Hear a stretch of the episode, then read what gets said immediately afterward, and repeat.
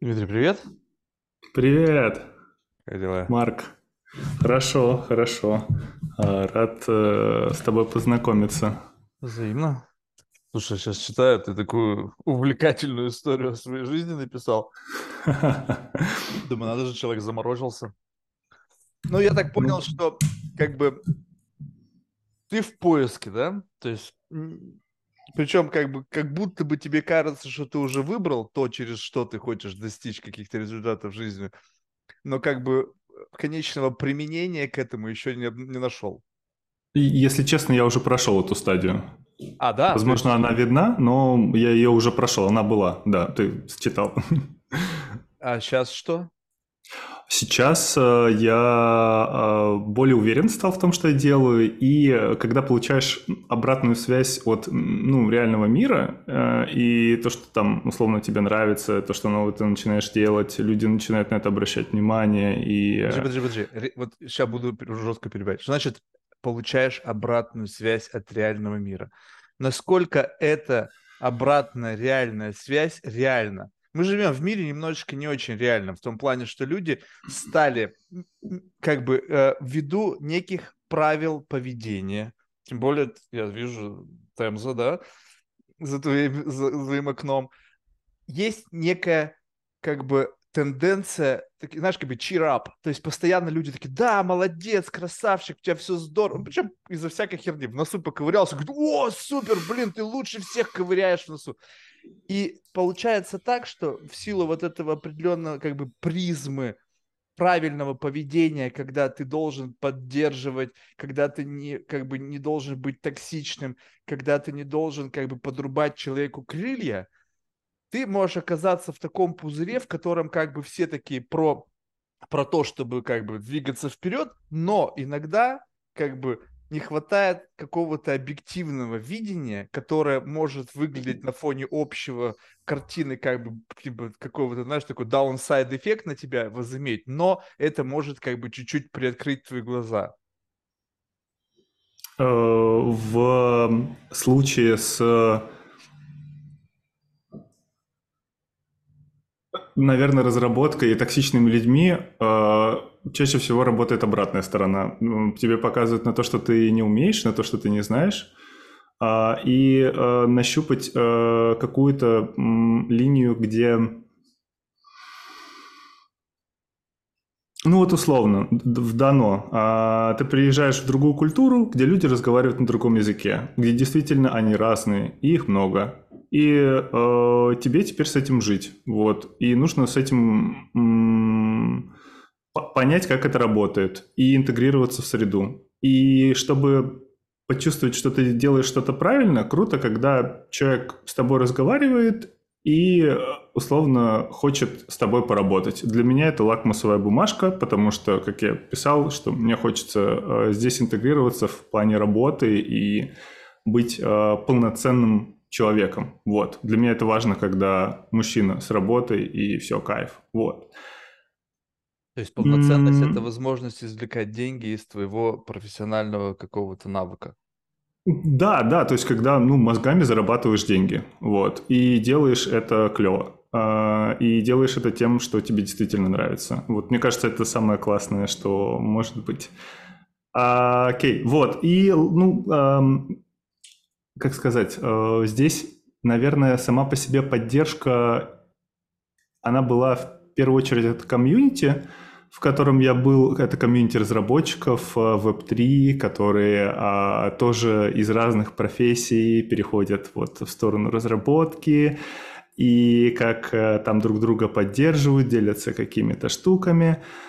Ам, но это не помогает решить, наверное, главную задачу. Вот. И клево, когда ты, наверное, еще находишься в такой же среде э, с одним и тем же языком, который для тебя натурален, и там пытаешься э, интегрироваться в новую профессию. И еще прикольнее, когда ты это делаешь э, на другом языке. А, вот. А, Ну и на самом деле, а, чуть-чуть, наверное, забегая вперед, я, наверное, даже решил уже этот вопрос. Вот. А сейчас работаю в студии в США. Вот. Делаю для них фронтенд. М. Слушай, ну, как бы, это, я, видишь, мне сложно себе представить. То есть я как-то наблюдал за работой разработчиков. Ну, просто у меня есть несколько знакомых, которые как-то вот у них, знаешь, вот дома стоят какие-то компьютеры, там, перевернутые вертикально, там, горизонтально, куча экранов. Я смотрю, блядь, пиздец, как это... Вообще, куда я попал? Как в кино, знаешь, там, когда показывают, там, где-то там в подвале пыльном у бабушки там или у мамы сидит какой-то хакер такой, знаешь, весь.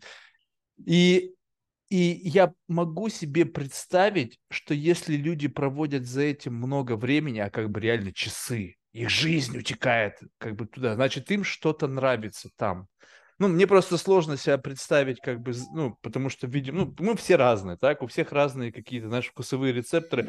И, но, как бы, как у тебя получилось так, что ты из индустрии развлечений, я посмотрел Инстаграм, полистал, где, значит, реальная смесь, как бы, аромат такого какого-то ночного клуба, который представлен себе это как какая-то смесь гормонов, там алкоголя, там пота, там каких-то феромонов, там в общем чего-то, что как бы, ну, действительно такое как бы пульсирующая энергия. Ты нашел себя совершенно, я бы сказал, таком далеком от вот твоего прошлого, ну или я не знаю, насколько оно прошлое, то есть, которое, ну, достаточно размеренно, спокойно, я бы сказал, может быть, даже временами монотонно, и ты говоришь, что мне это нравится. Можешь объяснить, что нравится? То есть вот как бы вот, вот это вот как бы квинтэссенция того, что доставляет удовольствие в момент создания. Ну, то есть я понимаю, что, может быть, речь идет о создании продукта, и когда продукт сам хорош, ты получаешь как бы как конечную стадию этого удовлетворения от сделанного продукта. Но, допустим, сама, сам процесс создания продукта может быть скучным и неинтересным. А квинтэссенция – это слово «сфокусированность». Причем э, вот именно в процедуры, то есть это процедурная штука. Да, а когда работаешь в индустрии развлечений, там, наверное, основной квинтэссенция той мысли для меня была – это коллаж. Взять отсюда, отсюда, отсюда, отсюда, вместе собрать быстренько. Где-то тяп-ляп, где-то чуть-чуть лучше. Выглядит круто, звучит круто, послевкусие крутое. Супер, работа сделана. Здесь так не работает. А здесь нужно понять, что ты делаешь и как это будет работать.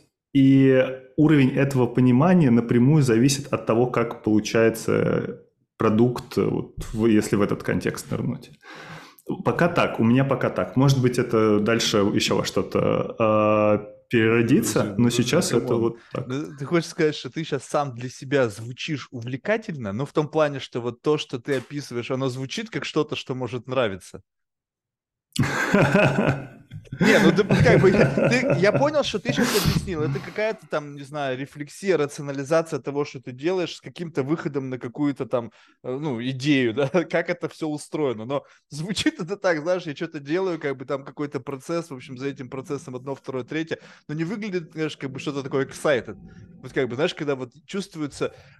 Может быть, у этого процесса нету той энергии, просто мы сейчас пытаемся сравнить одно с другим, где реально есть что-то пульсирующее.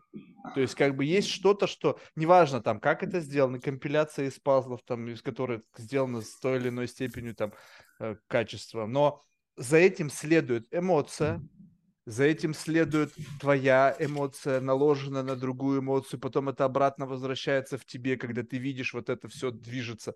И тут я могу понять, как, почему люди кайфуют, почему люди залипают там на годы. У меня есть знакомые, они заклубились, им уже, блин, пора на пенсию, они все еще никак не остановятся.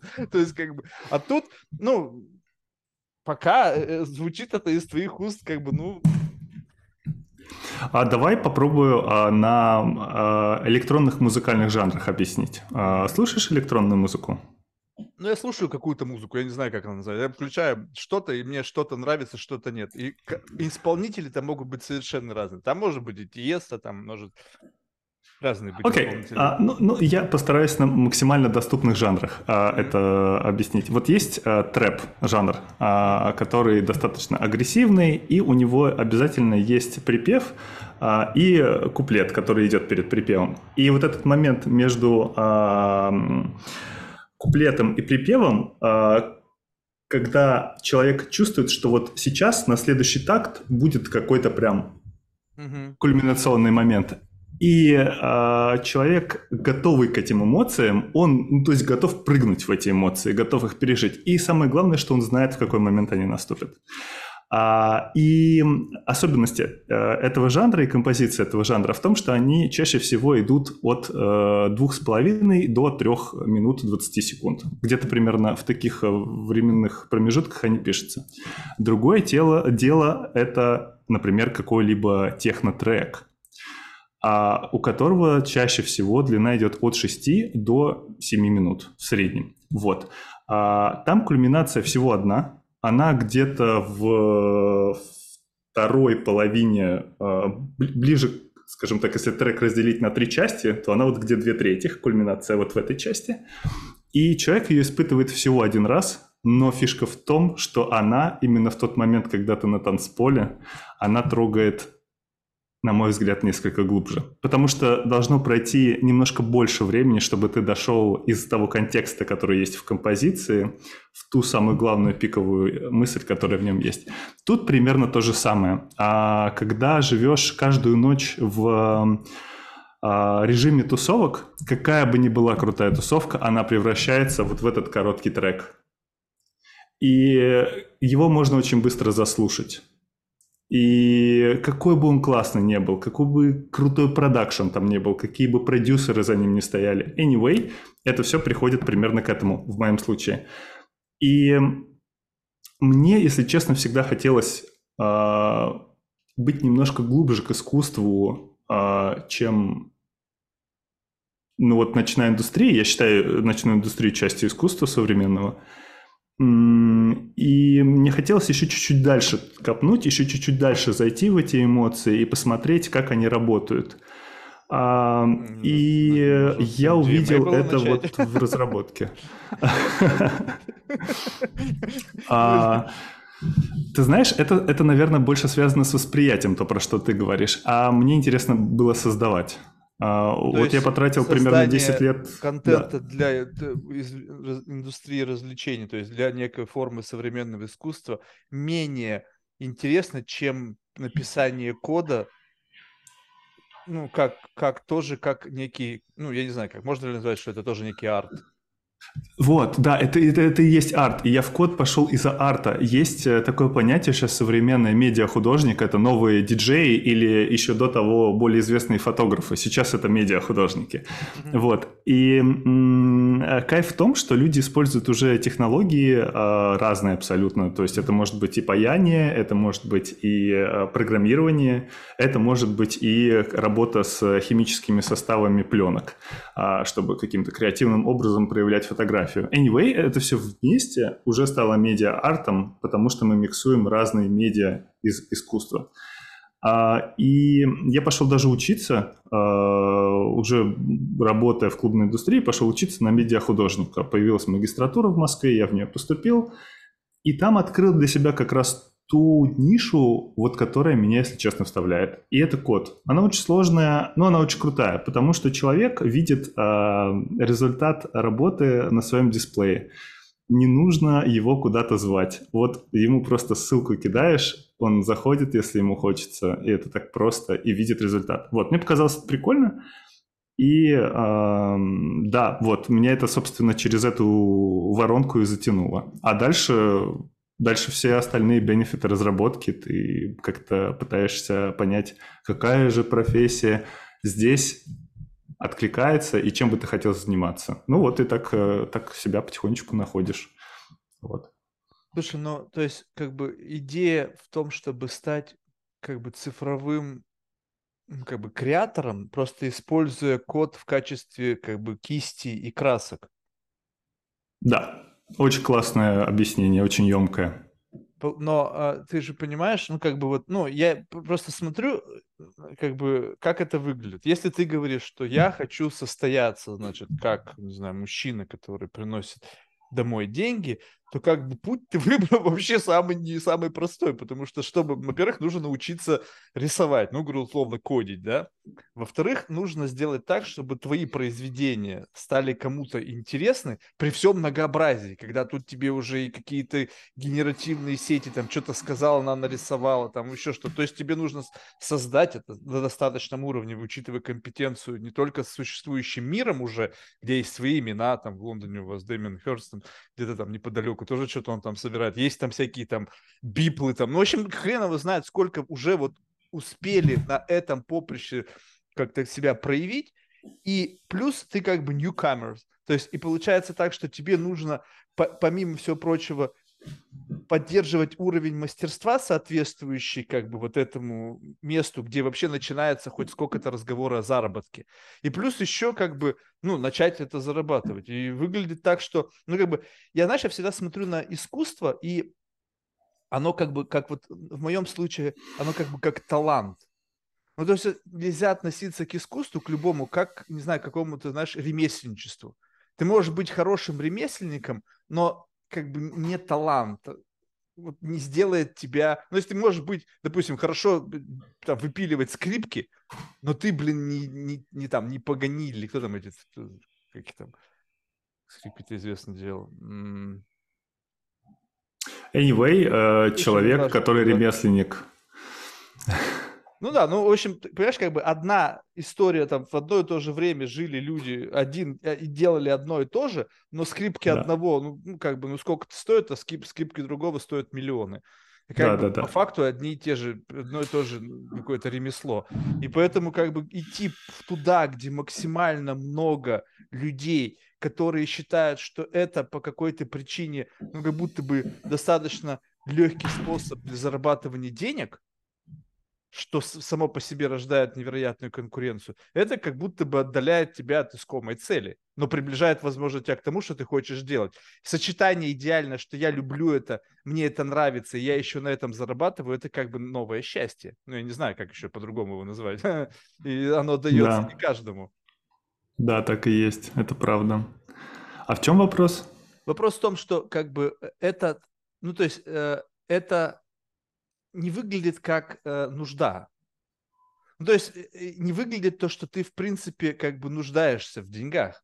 Потому что если бы ты был деспро, да, вот как бы, то, в принципе, ты бы выбрал, наверное, что-то другое. Поэтому здесь вопрос того, как бы, состоятельность вообще, как бы, деньги, какой компонент в этой всей истории занимают?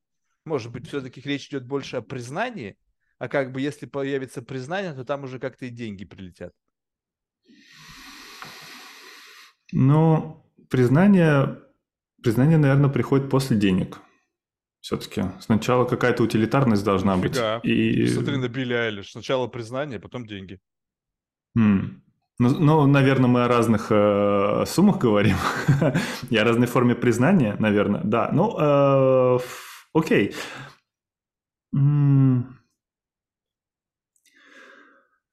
Почему Ты считаешь, я... что это самый эффективный способ заработать деньги, используя кодинг? Именно. И вообще уж раз ты это выбрал, как вот как, вообще в принципе как инструмент для зарабатывания денег.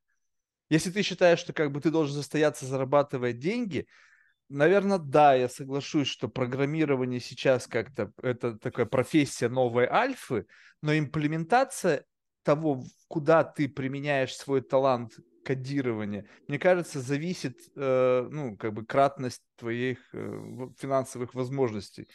Окей, okay, а, у нас мы сейчас переживаем очень классный период общества а, мировое. А мы урбанизируемся еще больше, еще больше людей понимают, что такое жить в мегаполисе, еще больше людей понимают, что а, уже зарабатывать деньги а, каким-то ну, условно понятным трудом, это не обязательно.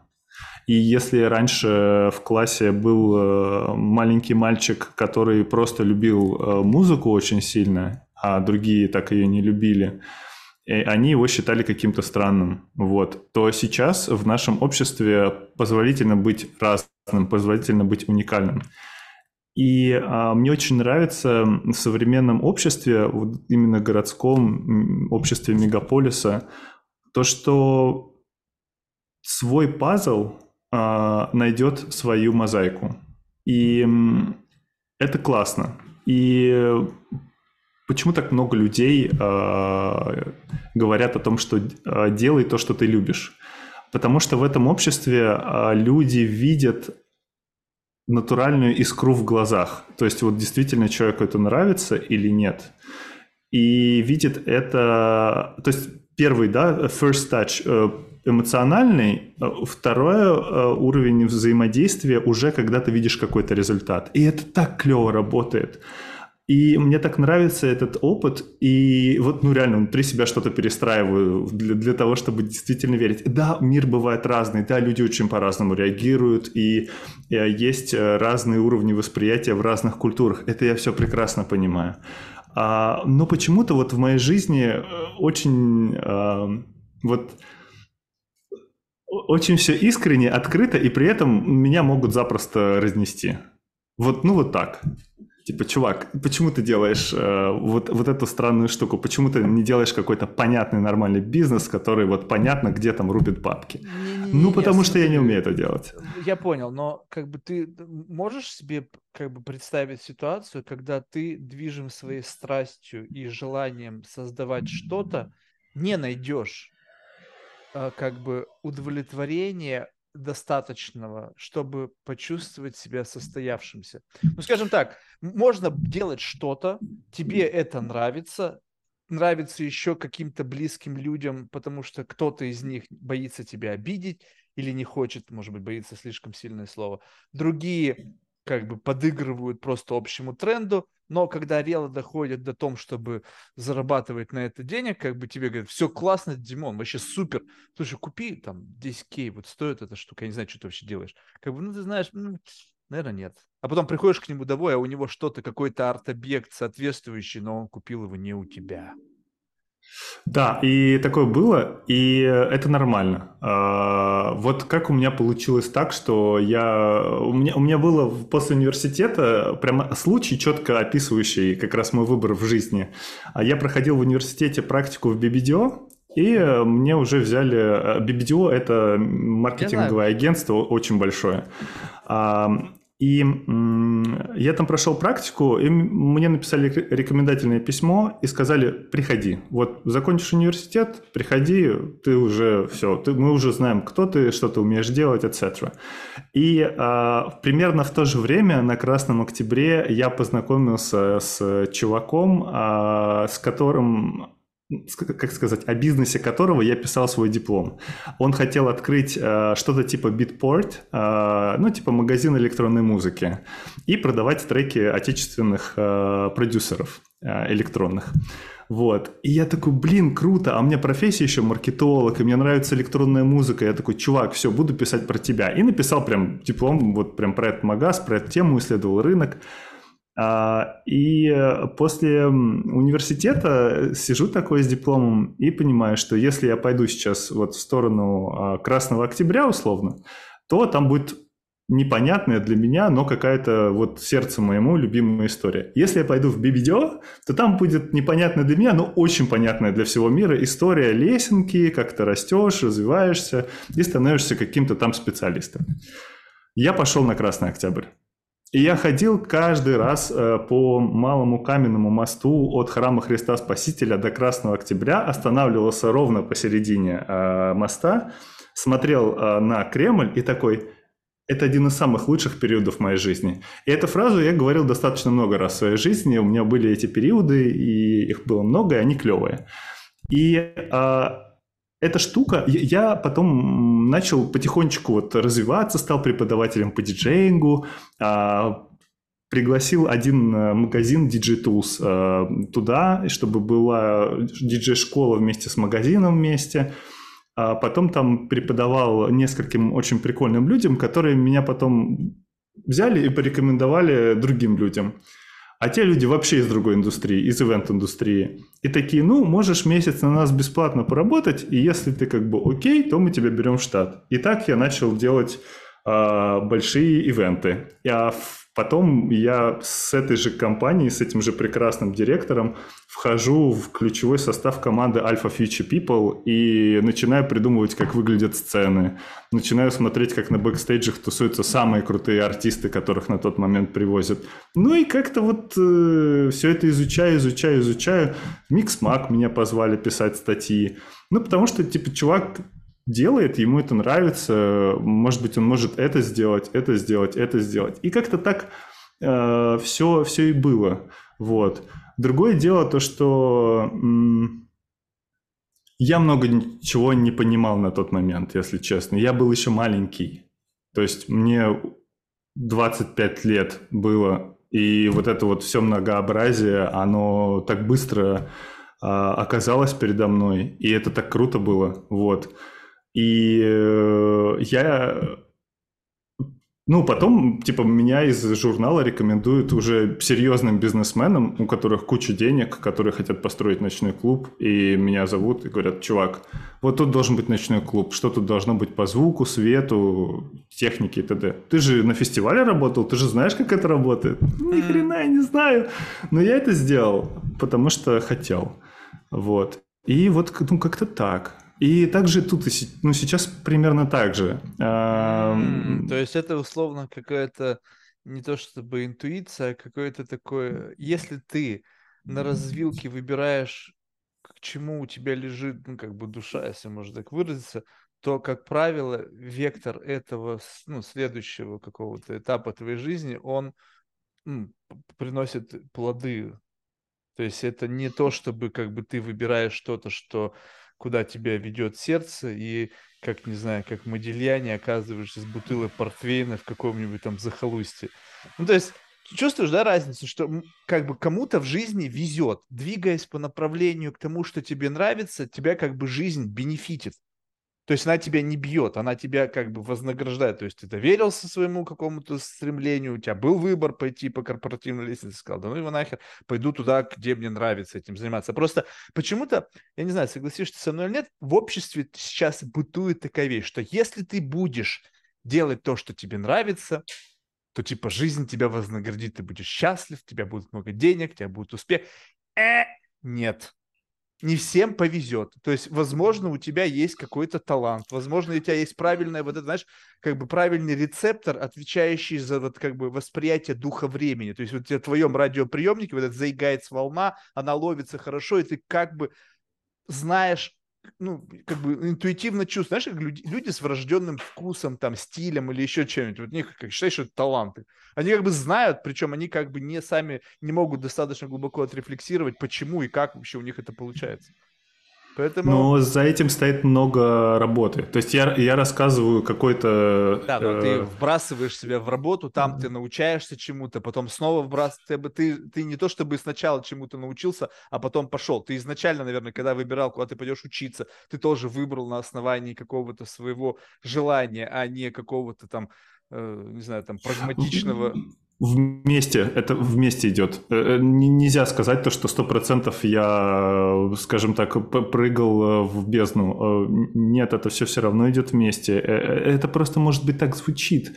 Но на самом деле у этого есть много внутренних переживаний, анализа, поиска каких-то вот этих вот как раз ниточек, чтобы понять, там клево или не клево. А если там клево, то что там может быть дальше? А где там, какое там общество? Как, какую вообще роль это имеет в большом мире. И, ну, то есть на самом деле все очень детализированно изучается перед тем, как туда нырять. И mm-hmm. про разработку это не было там решением какого-то там месяца. Э, э, на самом деле это еще было с до университета. Мои родители хотели, чтобы я был разработчиком. И они очень много вкладывали денег в это. Я ходил в лицей при Бауманке. Я провалил вступительные в Бауманку. Потому что я не понимал, как э, работать с формулами математическими, и это просто вызывало у меня в голове шум. То есть, ну, вот, вот не мог, да, я на тот момент это сделать. И сейчас, если честно, не могу. Вот с кодом могу, с математикой... Ну, anyway, это другая история. И э, как бы уже когда работал в клубной индустрии, я понимал, что мне очень хочется туда, мне хочется вот что-то более, более низкоуровневое, что-то более такое фундаментальное. И э, на самом деле контекст 2022 года, он просто вот как раз предлагает тебе. Ты можешь остаться в клубной индустрии, и там уже все более-менее понятно, или э, тебе жизнь берет и предлагает э, абсолютно другой э, вообще формат. И она тебе даже дает подарок, о котором я просто мечтал всю свою первую часть жизни. Я нахожу человека, которого я люблю очень сильно, и мы играем свадьбу. Я просто безумно счастлив. И вот ровно та пропасть, которая была внутри, это, эта пропасть просто залета сейчас полностью любовью, и я могу сейчас заниматься вот ровно тем, чем занимаюсь. То есть это вот ну, как-то, оно как-то собирается, оно у всех собирается на самом деле, так или иначе. Не-не-не. Ты, ты романтизируешь жизнь. Бывают люди, у которых ни хрена в жизни не собирается. Это, mm. это, это ну, видишь, как бы ты, э, если ты, получается, тестируешь те среды, в куда ты попадаешь, то есть, как бы, ну, э, наверное, если, ну так вот посмотреть, то как бы выбор бабла определяет плюс-минус участников. Ну, то есть, как бы сложно себе представить, что внутри выбранного тобой при каком-то уровне там анализа бабли оказались люди, совершенно не соответствующие тебе системе ценностей, да, ну, то есть какие-то вообще случайные люди. Как правило, там все плюс-минус одного, как бы, ну, одно, ну, как бы некий градиент, понимаешь? И поэтому, когда ты общаешься там, тебе кажется, что да, смотри, вот эти люди тоже, они тоже занимаются искусством, они тоже занимаются кодингом. Посмотри, они все плюс-минус успешны, все классно. Как бы, ну да. Как бы, я был знаешь, один. В Гарвард, в Гарвард клуб приди туда и знаешь, как бы, блин, смотри, все успешные, все круто, всех все классно. Не-не-не, я был, я был белой вороной. Прости, что перебиваю. Я был в ночной индустрии, вот на последнем месте работы я был полной белой вороной, и у меня вообще, мы расстались очень нехорошо. Я до сих пор не согласен Значит, с тем, как ворона. там люди мыслят. А, Белая ворона, а, потому что клуб весь черный, вот в буквальном смысле, он, у него весь дизайн черный, mm-hmm. а я а, не хотел быть частью вот этого вот всего черного.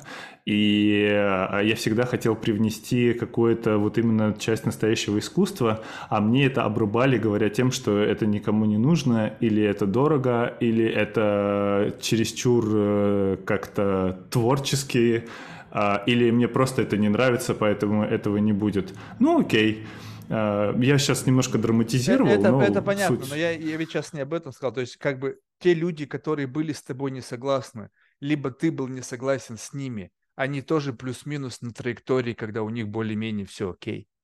Даже ты сказал, mm-hmm. что как бы ты хочешь, это, то есть ты не важно, как ты относишься к людям. Я могу кого-то не любить, но он миллиардер. Я могу кого-то сказать, он вообще мне не нравится его музыка. Ну и что, есть миллионы фанатов, которые просто его обожают и готовы в жопу его расцеловать за то, какой он классный. То есть на твое личное отношение на самом деле вообще ни на что не влияет в этом мире. То есть тебе нравится, не нравится, это не принципиально. Сам факт того, что некий как бы траектория некого нахождения вместе, когда люди ну, при большом анализе факторов как бы больше довольны тем местом, в котором они находятся, это редкость. И как бы ты говоришь, так или иначе это складывается. Ты как бы, знаешь, вот это, это как бы момент того, когда даже сам факт того, что ты там занимаешься тем, что тебе нравится, нашел любимого человека, ты понимаешь, что как бы это как бы некая такая, знаешь, история, которую каждый бы хотел на себя надеть. Так? Mm. Если бы это было что-то, что каждый в своей жизни проживает, и как бы у каждого в жизни есть, было бы тогда вот это чем-то классным. Ну, был ли бы ты доволен тем, что ты сейчас проживаешь ту жизнь, если бы в общем в весе нашего мира твоя история не звучала бы как что-то ну, такое, как бы, блин, прикольно так бы было бы. То есть, если можно было бы выбирать, представь себе, что ты листаешь условно Netflix как бы вариантов проживания своей жизни. И знаешь, mm. там раз натыкаешься на некий такой как бы тизер, и там такой маленький трейлер. Вот чувак живет в Лондоне, вид клевый, влюбился в девушку, занимается каким-то артом, говорит об этом с неким страстью. И ты такой говоришь, так, и туда, чик, и ты впрыгнул в этот аватар, и как бы живешь, о, прикольно. Ну, то есть такой возможности нет у каждого человека. И поэтому, когда как бы ты говоришь об этом с позиции, что каждый это может, блин, чувак, не каждый. Знаешь, я, наверное, не примеряю э, себя и не пытаюсь с собой сравнить. Я про то, что... Э, вот знаешь, есть такая классная штука в голове. Э, ты можешь достигнуть только тех высот, о которых ты можешь думать о тех штуках, которых ты не можешь думать, ты их не можешь достигнуть. Правда. И мы немножко заложники вот этих вот э, а, своего мозга, по сути. И я про то имел в виду, что вот у каждого есть своя вот эта вот э, парадигма и свой вот вектор, в котором он идет. И, наверное, клево э, осознавать, что у каждого человека вот на его векторе есть моменты, когда он это отмечает. И есть те, кто не делают так. Ну окей. Но на самом деле, ладно, давай немножко драматизируем. Были жесткие моменты. Например, мой самый первый... Скажи а... самый жесткий момент в твоей жизни. Воу, самый жесткий момент в моей жизни. И когда будешь говорить мне о нем, слушай себя с позиции третьего наблюдателя. А рядом с тобой в этот момент на лавочке третьего наблюдателя будет сидеть безногий мальчик, страдающий неизлечимой болезнью, который живет в какой-нибудь сраной Африке и слушает твою самую страшную историю вместе с тобой. Ну, ну, прям вот в таком контексте, наверное, никакую историю не расскажу. А, ну, то есть, понимаешь, да? Сейчас даже не представляю, чтобы мало ли ты какие-то интимных подробностей не сказал. Просто как бы самое тяжелое для тебя. И когда ты начинаешь просто, как бы, я вот на свою, смотрю на свою жизнь не только с позиции своей линейки, а я еще беру и как бы свою линейку применяю к общечеловеческой линейке. И смотрю, какая тут, Марк, ты вообще чем паришься? Ты посмотри, блядь, это за, за миллиметр не перехлестнуло на общемировой линейке то, что ты сейчас превозносишь как что-то либо очень крутое, либо что-то очень больное и классно. Я говорю, ну ладно, очередной день моей жизни. Прикольно, мне, нравится, как ты мир видишь, это очень круто на самом деле. Не, ну а как? А Достаточно широко. То есть, можно, конечно, жить всегда со своей линейкой. Самое больное, самое страшное. Как бы эгоистически это выглядит всегда так. И люди еще сейчас, как бы, они будут тебя жалеть, они будут с тобой радоваться. Я же говорю, мы живем в мире, когда, в принципе, можно паразитировать. Можно реально паразитировать на эмоциях. Если ты, как бы, ну, такой конченый социопат, как я, то, в принципе, я могу сейчас прийти, ну, в какое-нибудь свое, там, какое-нибудь комьюнити и, допустим, провозгласить себя, не знаю, там, каким-нибудь там, не знаю, художником. Я тебе почти говорю, что в этот самый вечер, как я только это скажу и покажу какие-нибудь каракули, я получу массу внешней валидации положительного толка. Да, здорово, супер, все остальное. Я даже буду смотреть и как бы знать, что эти люди мне врут, откровенно говоря. Ну, потому что, ну, потому что это как бы так устроен мир сейчас, понимаешь? То есть, как бы, но и я хочу жить в реальности. Знаешь, когда люди мне говорят правду, сказать, Марк, слушай, иди ты своими... Какой ты, блядь, художник? Посмотри, что нарисовал. Каракули, блядь, говно. Вот это, вот это мне нравится, потому что человек мне как бы открывает правду. Потому что действительно, если бы я пришел и что-то бы творчески такое сделал, и как бы люди мне сказали, блин, офигеть, мы сейчас реально до речи потеряли. Это, это, это твой, как бы, вот, знаешь, это как бы твой указатель в жизни. Туда иди, ты посмотри, люди очарованы тем, и это искренне. Но если ты не знаешь, не, не чувствуешь искренности, то этот навигатор больше не работает. Раньше он работал. Тебе четко говорили, так, Марк, да, как бы, come on, посмотри, вот ты и вот чувак. Вот и ты, и он делаете одно и то же – ты что-то пыжишься, у него на три шага лучше. Ну, то есть зачем тебе туда идти, если ты не дотягиваешь? Ты будешь тратить энергию только до закрытия этого gap а, а там тебе ведь еще дальше нужно что-то делать. То есть найди то, где минимальный расход энергии, by default ты что-то делаешь классно. А теперь люди могут что угодно говорить. Поэтому я и думаю, как вот навигация это теперь работает.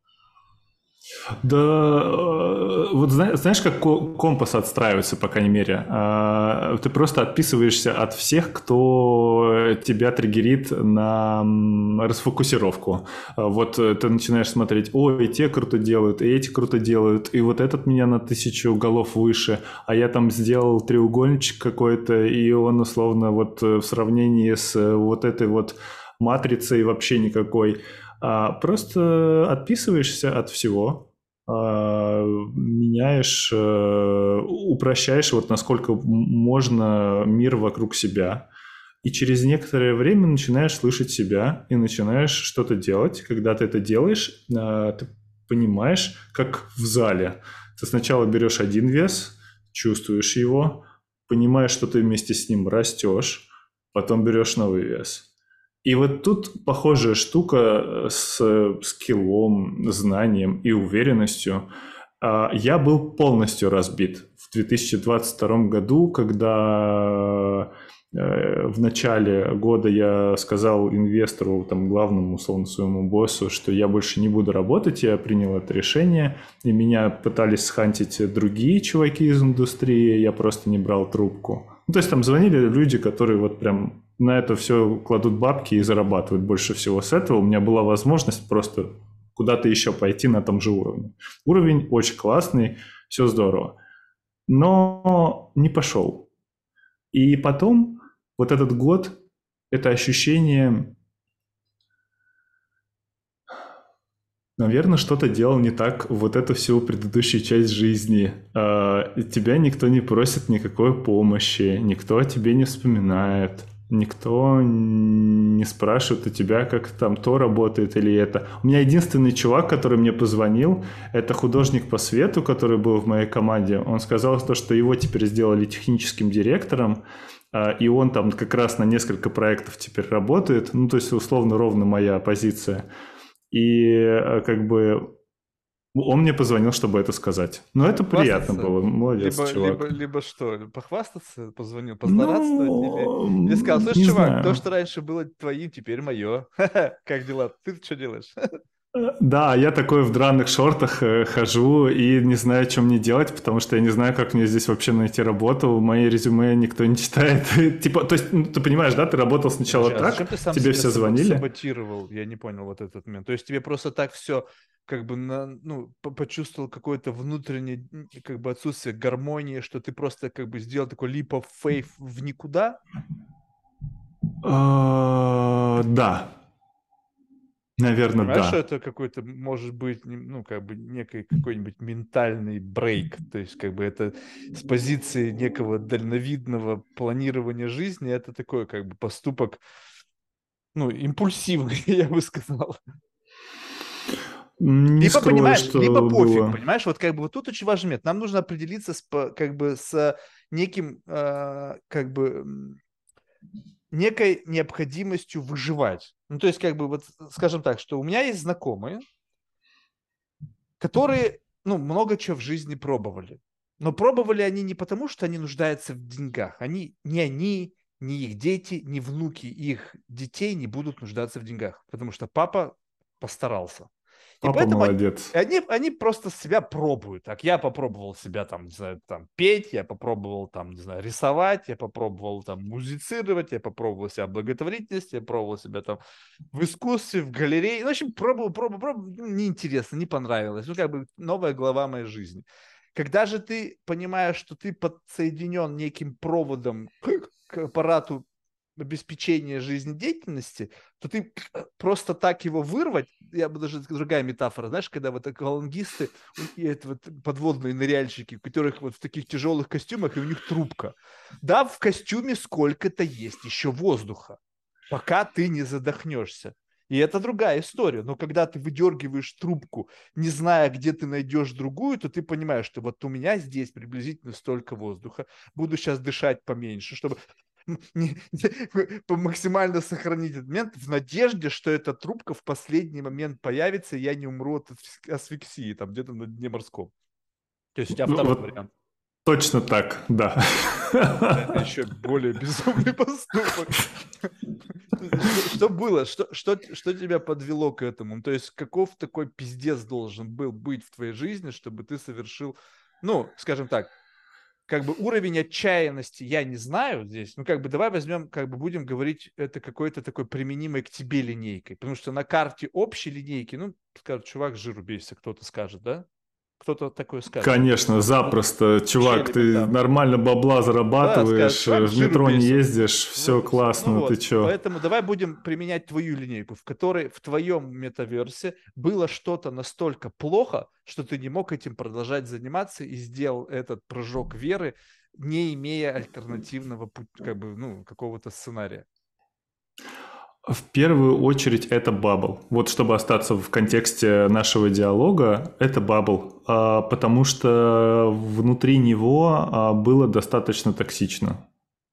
И Слушай, сложно как? было что-то придумывать искренне.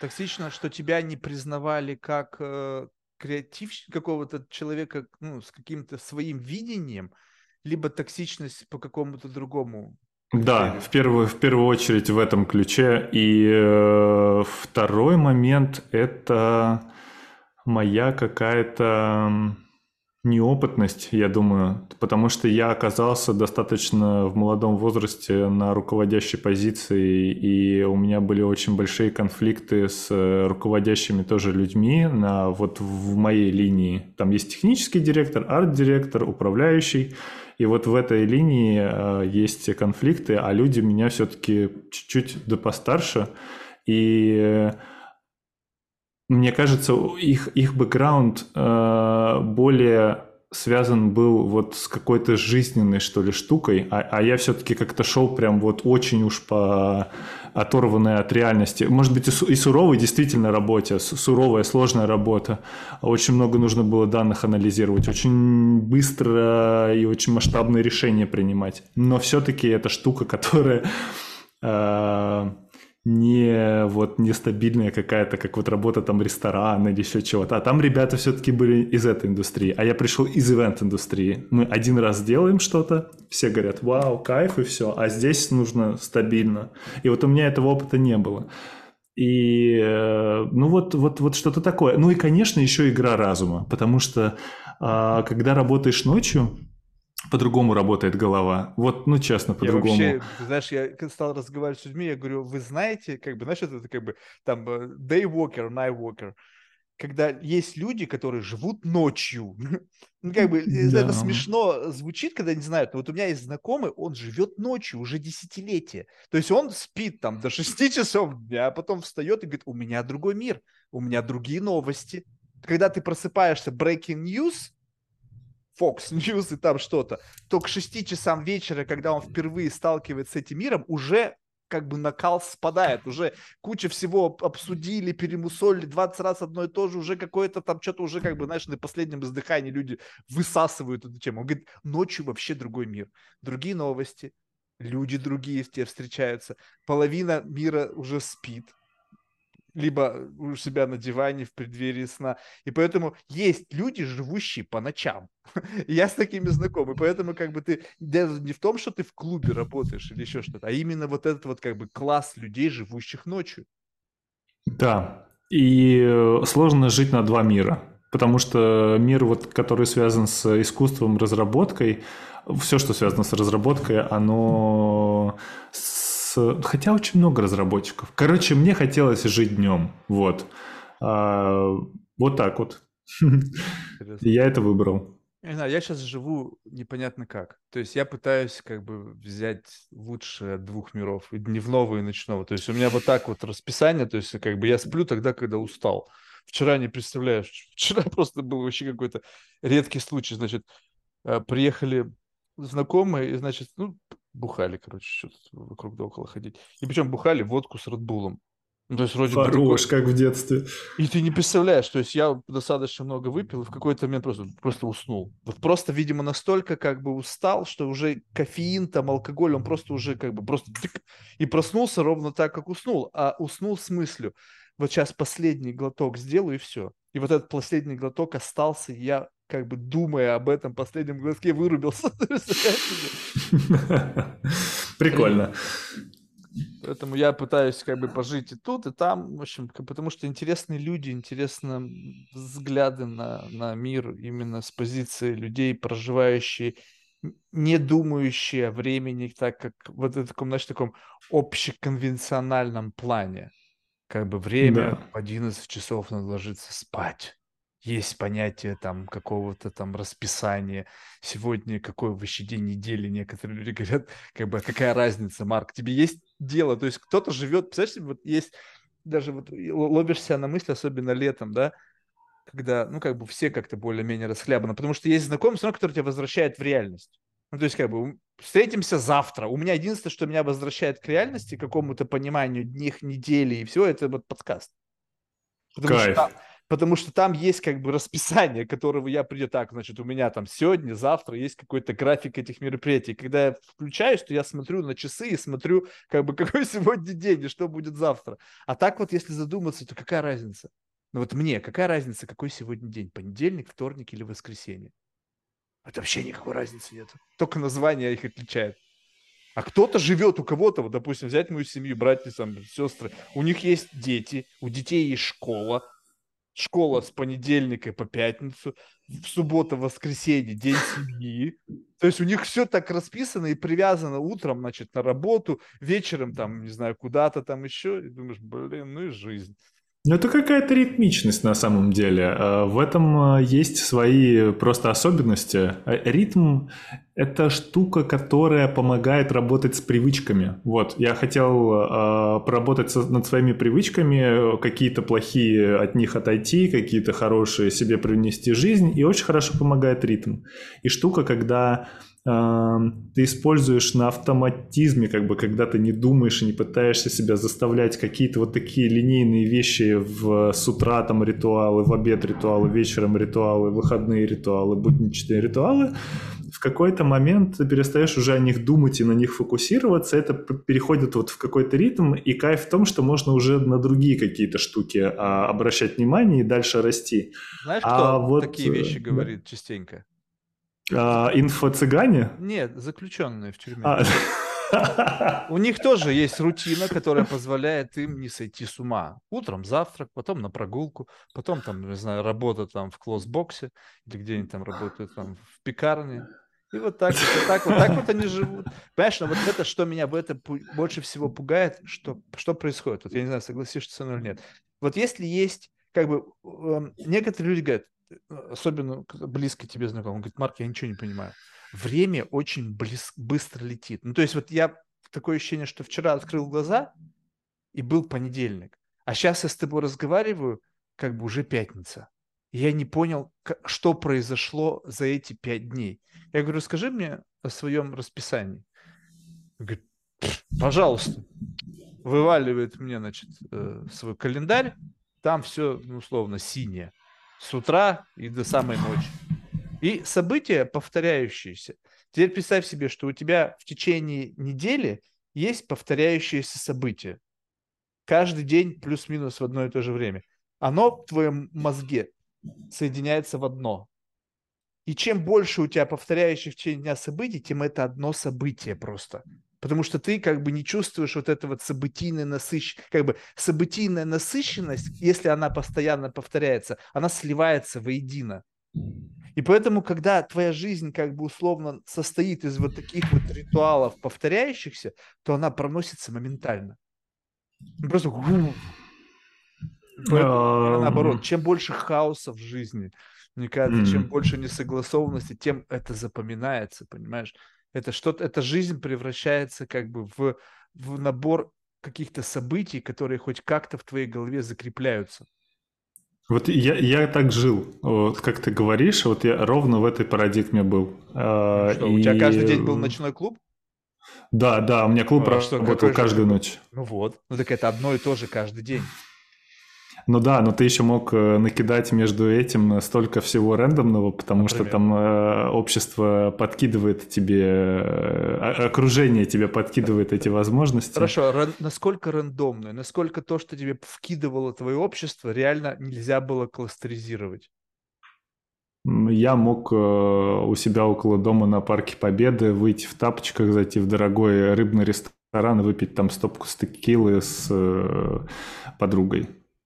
Э, всем людям было очень странно это. А, мог... А, ну, Нет, ехать подожди, за город, если наверное, ты мог это сделать, это то, в так принципе, же это, это же как бы, вот тут очень важный момент. Смотри, то, что ты, как бы, то, что соответствует твоему потенциальному проживанию твоей жизни, ну, то есть, как бы, ты мог себе позволить прийти куда-то в тапочках и выпить что-то там днем или там когда угодно. Но это как бы ведь не какое-то из ряда вон для тебя выходящее событие. То есть, получается, у тебя есть уже изначально потенциально как бы готовность к проживанию подобных событий. И сам факт того, что ты приводишь это в качестве примера, такое ощущение, что это сделано было исключительно ради примера. Это, это, это было, было регулярно. Это, это было сделано для того, чтобы себя выдернуть из рутины как раз. Я вот а, ну в, вот. этом контексте. А, ну вот, то есть получается, ты что-то экспериментировал, чтобы выдергивать из себя из рутины, которая делает твою жизнь монотонной. Ну да, но при этом живя в полном хаосе. То есть вот это и есть э, какой-то странный парадокс. Ты живешь в хаосе, но при этом думаешь, что все монотонно.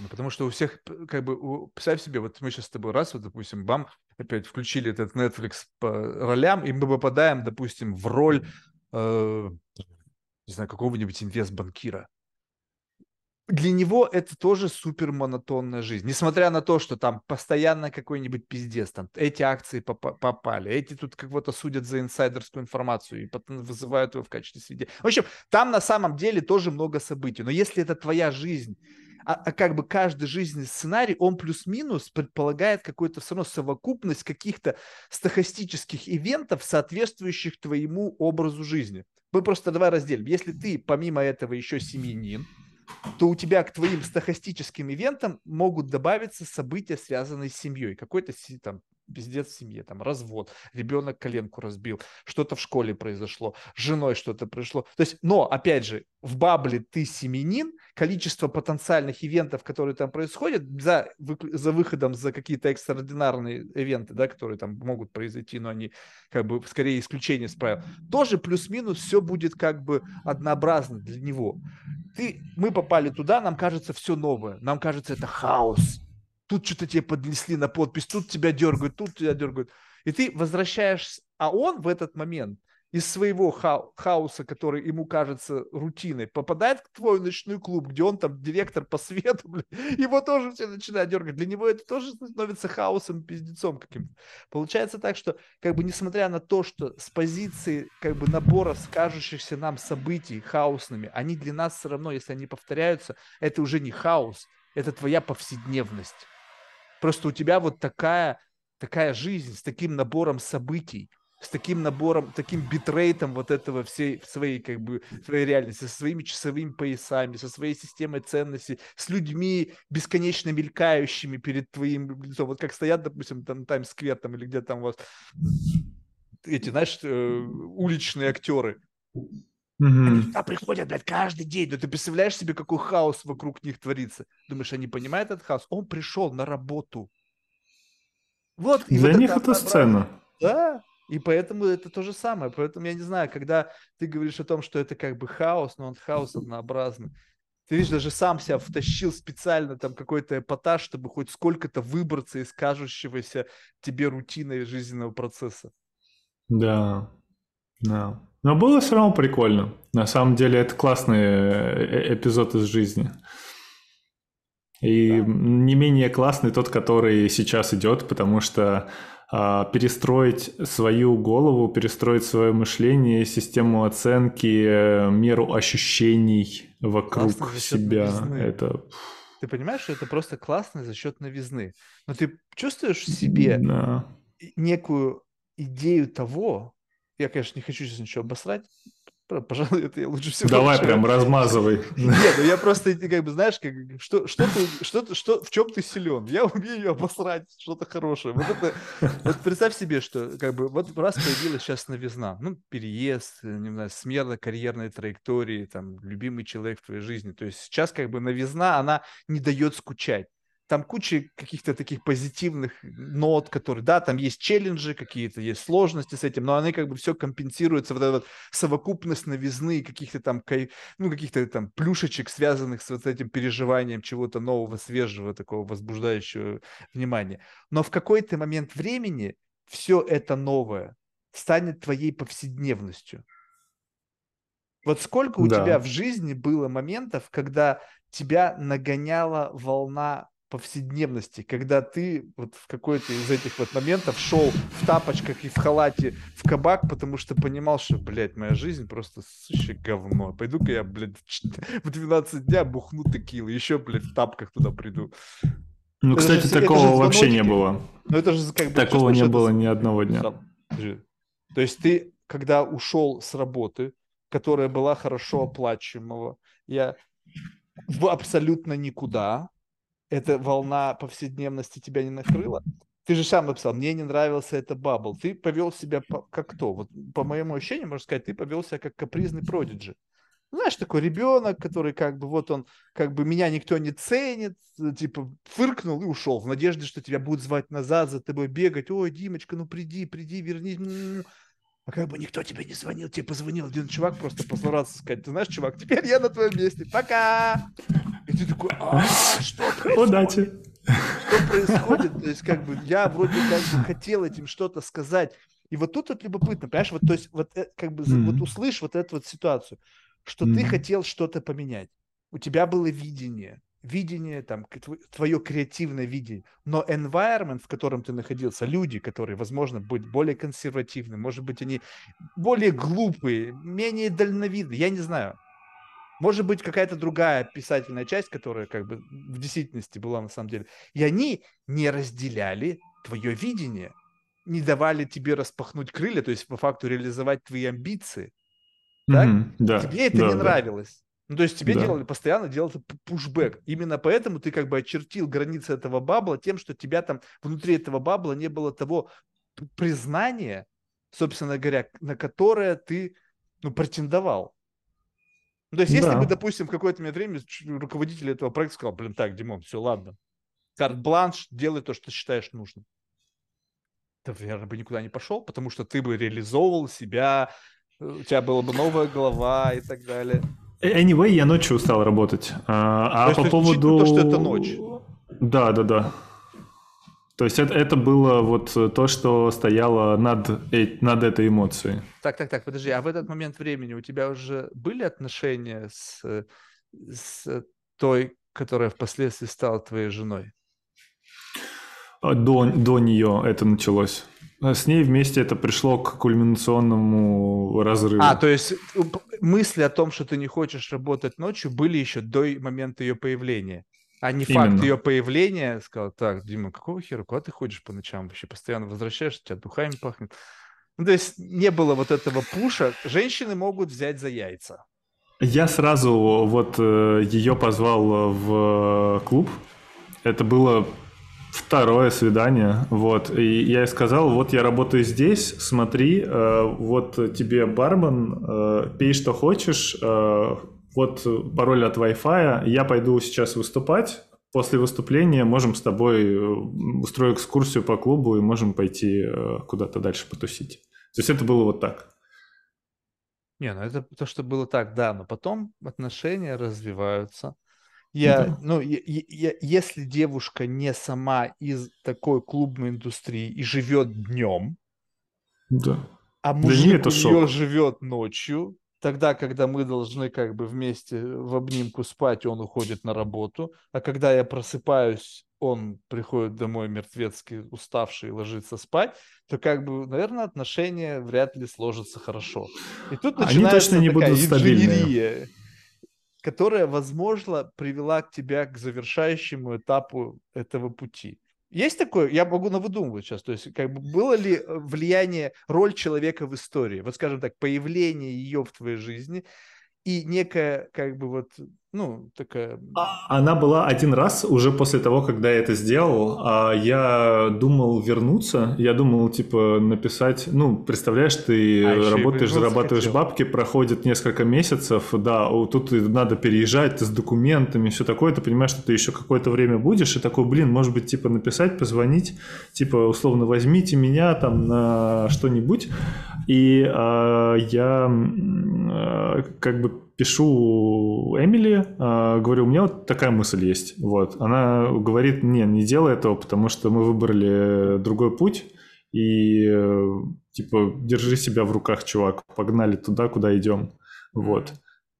То есть обратная сторона э, вот этого вот э, э, того, что такого отношения э, к жизни а, в том, что чрезмерная моя эмоциональность может стать как раз для меня э, плохим триггером. Я могу сделать какое-то лишнее действие, которое меня может привести к нежеланному результату. Это вот обратная сторона, если обратиться сейчас к первой части нашего разговора, то это вот обратная медаль.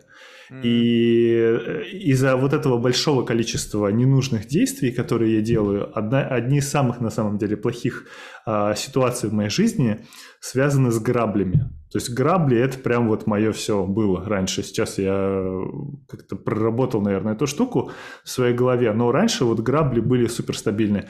Из-за того, что были какие-то эмоции, я шел же... и наступал на грабли.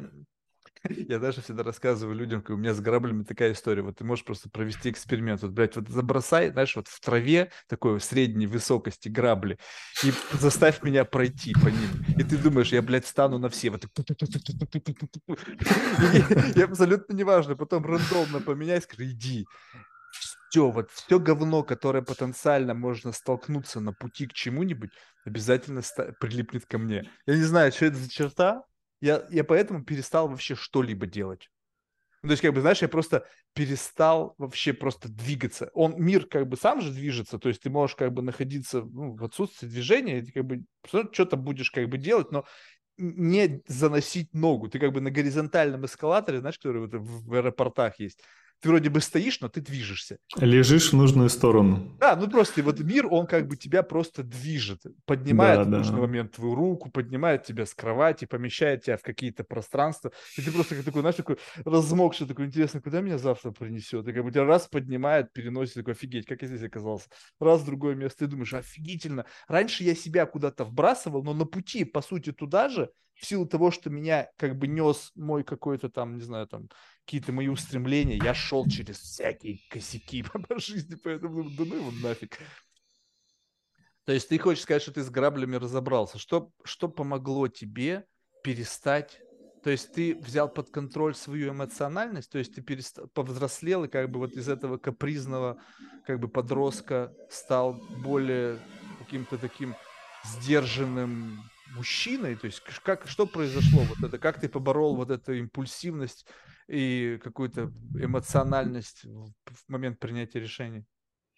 Открылась э, сторона такая действительно взрослая, а после, после детской. Это то, что нужно делать э, вещи, вообще нужно делать вещи, это первое. Второе, э, не все то классно, что тебе нравится, и не все э, нравящиеся нужно делать в жизни, есть вещи, которые нужно делать для того, чтобы зарабатывать деньги, нормально жить, etc., etc., etc. И вот я очень рад, что у меня появилось это ощущение и желание вообще так мыслить, вот. Э, потому что мыслить вот в формате капризного ребенка, продиджи, того, что я делаю только то, что мне нравится, деньги на втором плане, это вот, конечно, может быть и круто выглядит, но у этого есть вот эта вот обратная эмоциональная Слушай, сторона. Ты, ты сейчас слышишь себя, потому что то, что ты мне описал в первой части разговора, выглядит похоже на те же грабли. Ты сказал, да, я да, да. хочу делать то, что мне нравится, мой пазл найдет свое место в это, да, этом да, да. борде. То есть по факту да. ты как бы говоришь сейчас в какой-то мере теми же словами, что надо да. иногда делать не то, что нравится, но по факту ты сейчас делаешь то, что тебе нравится, да, но я еще делаю эти вещи, которые нужны для того, чтобы... То есть я вот, э, вот этого вот э, нравится, нашел то, что нужно и за что платят деньги рынок. Mm. И нашел вот это место, где я работаю. Это а, очень это четкое попадание. Была работа, которая приносила тебе неплохие деньги. Раньше я постоянно от нее отрывался куда-то дальше. Посмотрим, как будет в этот раз. Сейчас э, я вот специально себя заточил а, под то ту штуку, которая работает. Да. То есть это можно ли сказать тогда, что какая-то черта, ну, такого, как это правильно выразиться, что быстро загораешься, быстро потухаешь, да. а, а как бы глубина, связанная с, ну, с как бы достижением какой-то такой классной цели, как бы настолько всего классного, что мне и это хочется попробовать, и это хочется попробовать. Это только в рот, как, как там в этой песенке, на это смотрю, что-то это кусаю, на следующее смотрю, там как-то ягодки, как в каком-то детском мультике собирал девочка, да, и вот и сейчас ты себя сознательно бьешь по рукам, да. чтобы не распыляться. Да, то есть никакого скитлза больше. Знаешь, вот, но как, вот тут очень важный момент, и это просто как бы любопытно как бы услышать твой ответ в том плане, что я никогда не знаю, где э, надо остановиться. Ну, скажем так, я упертый баран. И есть что-то, что я не могу как бы бросить. Ну, допустим, вот представь себе, что что-то абсолютно с позиции других людей бессмысленно. Сейчас все живут быстро. Проверка гипотез. Проверил, проверил, проверил, проверил. Прыг, прыг, прыг, прыг. И как бы каждый раз этот прыжок, он... Э, почему людям еще нравится? Потому что это новизна. То есть как бы ты выбираешь эту новую гипотезу, мы как недавно об этом разговаривали, кстати, неплохая мысль человека, с которым я беседовал, сейчас уже забыл, кто он был, но смысл в том, что он действительно подсветил, это интересно, что то, что ты делаешь, несмотря на то, что ты как бы в этом лучше, тебе кажется это менее привлекательным, чем какая-то новая гипотеза, которая по факту может быть хуже, чем то, что ты делаешь. То есть, потому что там есть ощущение новизны, ты не знаешь глубины проблем, ты не знаешь там всего этого потенциального пиздеца, и с чем тебе придется столкнуться, потому что ты видишь только фасад. Вау, прикольно, красиво, я туда хочу. А у тебя уже это есть но в силу того, что чуть подзаебало, подустал, подвыгорел, тебе кажется, что это не тот роскошный замок, а какая-то жалкая хибара, в которой ты, блин, живешь, ты несчастлив, тебя все давит, стены на тебя давят, люди на тебя давят, а вот там все будет классно. Ты туда прыгаешь, а оказывается, что там ничем не лучше, а может быть даже еще и хуже, потому что ты вновь открывшиеся обстоятельства, и ты такой, блин, тогда новая гипотеза, новая гипотеза, и вот такое попрыгунство, знаешь, как бы бесконечно. И если ну, прям начинаешь... такого попрыгунства у меня не было, но я сколько понимаю, о чем ты говоришь. Я видел разрыв, такое. разрыв приблизительно, вот как бы, если говорить о каких-то таких существенных главах твоей жизни, где не, не знаешь, не какая-то там, ну, какая-то параграф там 1.2, а вот прямо когда ага. новая глава. Сколько было глав и сколько продолжительность по времени этих глав? И не чувствуешь, Первое... что время начинает ускоряться, и главы становятся короче. Uh, окей, uh, первая часть вопроса, сколько глав? Глав две, первая глава это после универ... ну, по после учебы, э, скажу, потому что оттуда пошла. Это музыка, uh, ее можно так назвать. То есть все, что я делал, было связано с любовью к музыке. Я все, все мои работы, все должности, все было связано с электронной музыкой, и я это искренне очень сильно любил. И э, э, она закончилась в 2022 году, в начале 2022 года. Вот. А сейчас идет глава разработки, э, и вот, собственно. Ну, давай еще раз вот про, про первую главу. Вот, скажем так, за исключением того, что как бы то место, в котором ты последнее работал, не было ощущения признания, была какая-то токсичная среда, хотя токсичная, понимаешь, что же для меня сразу же такое, что значит токсичная среда? Если ты не вывозишь какую-то среду, чувак, она не факт, что она токсична, просто, может быть, тебе нужно как бы поднабраться, как бы, ну, такой жесткости, чтобы вывозить среду, потому что если Скорее всего, так и каждую есть. среду мерить уровнем токсичности, тогда ты окажешься в конечном итоге в комьюнити для хипарей, каких-нибудь там хиппи сидят с утра до вечера и там друг друга называют одуванчиками, блин, как бы никакого... И то ты там обязательно найдешь какого-нибудь токсичного чувака, который будет чем-то, блядь, недоволен из того, что ты делаешь. Вот. Но смысл того, что э, вот согласись, вот там, где ты был, ну, то есть музыкальная индустрия, там по факту можно было бы добиться чего-то как бы, ну, существенного. Не знаю, я, да. есть в России известный диджей, я помню, блин, диджей Smash, да, какой-то там был. Ну, Cream Soda.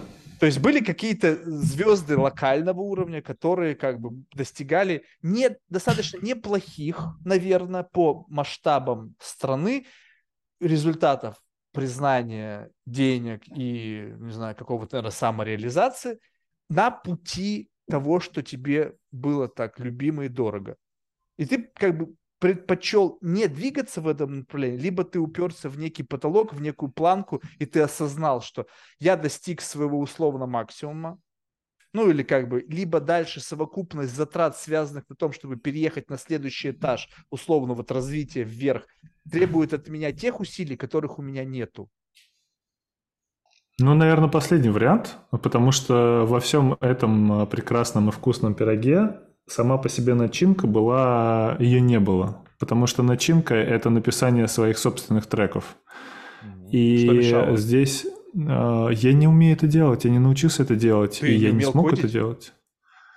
А, ты понимаешь, в чем проблема? А, у меня была студия, прям студия, а, а, было очень много железа разного. То есть я все деньги спускал на синтезаторы, драм-машины, мониторы, звуковые карты, а, новые компьютеры. То есть, ну вот прям для меня Слушай, это было все, все новые музыку, девайсы. Когда ты покупал синтезатор, просто чтобы у тебя был синтезатор? Я с ним игрался, а, я слушал значит... какие звуки, качал какие-то классные э, пресеты звуковые и делал э, какие-то зарисовки. Зарисовки это демочки.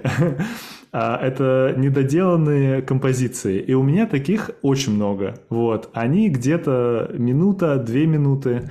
А для электронной музыки это не композиция. Вот. Пошел бы учиться.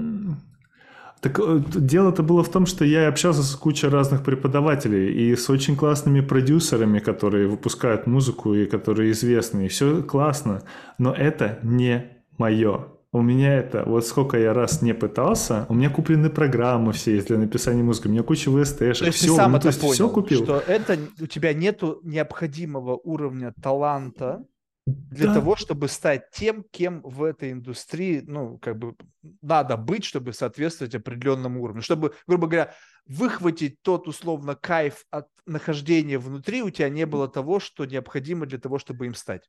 Но ты говорил про следующий этаж. Вот следующий этаж, он там, причем нормальный этаж. А okay. я всего лишь навсего был диджеем, которого повезло. Ну все, окей, тогда понятно. Тогда вот э, как ты э, знаешь, что вот эта глава твоей жизни позволит тебе перейти на тот ну, условно, желаемый этаж, ну, как бы прийти на этаж повыше, скажем, вот, я не знаю, может быть, я ошибаюсь, ты меня сейчас поправь. Условно, есть вход в профессию, и потом еще несколько, как бы, ну, скажем так, ты с сокольного этажа попадаешь на первый, потом как бы более-менее начинает твоя жизнь на втором этаже, и ты как бы, в принципе, начинаешь неплохо жить, обеспечивать какие-то свои блага, но это все равно не жизнь в пентхаусе.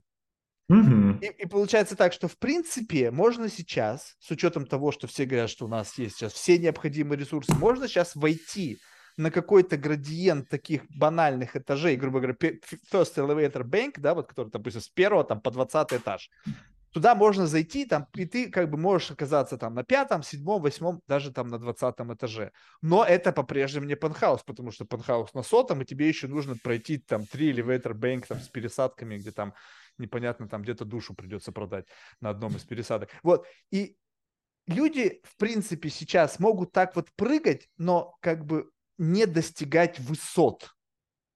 И ты по, по факту сейчас прыгнул, в, ну, как бы, в, ну, какой-то там у тебя симбиоз все равно получился, то есть какая-то часть тебя все равно переехала с тобой в этот, в новый мир, в новый дивный мир, вот. И как ты, как ты оцениваешь свои шансы, чтобы оказаться, ну, хотя бы выше, чем ты был в, в индустрии музыки? Как реальные. А, вот так. То есть там, здесь нету, не нужен талант, условно. То есть какой-то уникальный компонент. Вот я не знаю, я вот э, слушал, последний месяц у меня прошел в просмотре, ну так, краем глаза, как почти как подкаст, этих всяких документальных фильмов про там селебритис. И, значит, один из фильмов был про Эми Ван Хаус. я понимаю, что этому нельзя научить. Это как бы, это, не, это этому не научить. Ты можешь всю жизнь ходить играть, там, заниматься на скрипке, блядь, на фортепиано. Ты можешь быть офигительно технически классным и играть там сложные сочинения, блядь, какие-то там Моцарта, еще кого-нибудь. Ну, блядь, ну у тебя если нету таланта, если внутри тебя какая-то болячка не поет, что-то тебя не скребет, там что-то тебя не сломано так, что как бы как side effect этой поломанности ты через себя выплескиваешь что-то, от чего людей начинают колбасить. И я просто когда смотрю, когда люди верещат. Ну, то есть у меня нет, я не понимаю, как вот сейчас, сейчас кто угодно, вот прямо вот здесь вот материализуйся передо мной, вот, вот в, кто угодно, я кипятком не засу. Ну, то есть как бы, ну окей, какой-то чувак или какая-то чувиха, ну, кто-то там, блядь, ну супер. Сколько у тебя, ну то есть похер абсолютно. Но есть что-то в людях, что заставляет других прямо вот как бы ну, вести себя как... Трепетать. Трепетать, да. да. И именно это делает их, вот эта вот какая-то вирность, не знаю, особенность, талант, как год, делает их теми, кому удается переехать в пентхаус ну, условно, вот с точки зрения вот этого как бы вертикального распределения всего этого. И, и тут сложно сказать, то есть это дар или проклятие, потому что, как мы видим, некоторые плохо жизнь закончили, да, то есть как бы этот вроде бы дар, и все такие, вау, как круто быть тобой, хуй там, ты посмотри, то есть наркотики, алкоголь, травмы, депрессии, там как бы очень все как бы тяжело дается. И Тут как бы некий новый мир, где люди действительно могут достигать высот за счет применения таланта программирования, ну, в таком примитивном языке, да, который может тебя вывести на какую-то вершину. И вот здесь, есть ли внутри профессии талант? Вот что-то вот такое, как у музыканта, что-то заставляет людей ссать кипятком и трепетать, но только в применительно к программированию. Потому что если да. этого нету, принципе в индустрии, тогда ты можешь смело говорить о том, что у меня есть шансы. Если же это есть, и ты как бы как ты тогда должен это в себе прочувствовать? То есть как вообще ощущается раскрытие таланта? Ты же прочувствовал, что у тебя нету достаточно таланта, да? То есть ты как-то пробовал, пробовал, в какой-то момент, блядь, ну не получается. Нету, пустота там. Um, ну, окей, uh, давай так. Uh, когда uh, если в программировании а, какая-то штука, которая меня драйвит, в которой я чувствую себя как-то интересно, и мне нравится этим заниматься. Да, это а, креативный, а, креативное программирование. Оно связано с веб-дизайном, потому что это на дисплее происходит. Почему оно креативное? Ну, потому что с ним можно при помощи пальцев или мышки повзаимодействовать. Потому что внутри можно зашить алгоритм, который будет генерировать при этом мелодию. И ты, когда будешь водить, например, пальцем по экрану, она будет менять меняться. И будет меняться напрямую от того, как ты ведешь пальцем, от скорости или от положения на экране. То есть это все можно написать кодом, этому всему можно дать творческий а, фундамент, объяснить это, почему это интересно и какое исследование это покрывает, и подарить человеку эту эмоцию и этот experience, этот опыт. И это прикольно. Вот. А, мне это нравится, и я стараюсь в этом развиваться сейчас. То есть мне кажется, что это крутая штука. Есть ли этому применение в мире? Да, есть. Есть а, отдельная категория студий, которые занимаются креативным фронтендом. Они именно делают сайты с трехмерными объемными решениями, которые презентуют так или иначе какой-либо объект, продукт, компанию, etc. Русская компания, которая это делает, студия Артемия Лебедева. У него потрясающие есть работы для группы «Машина времени», по-моему, а, он, он делал им сайт. Может быть, я ошибаюсь, извиняюсь, если я ошибаюсь, но сайт какой-то русской музыкальной группы, и там а, по, сюжету мы проносимся через все альбомы этой группы. И я говорю про такие работы, это можно посмотреть вот на сайте студии.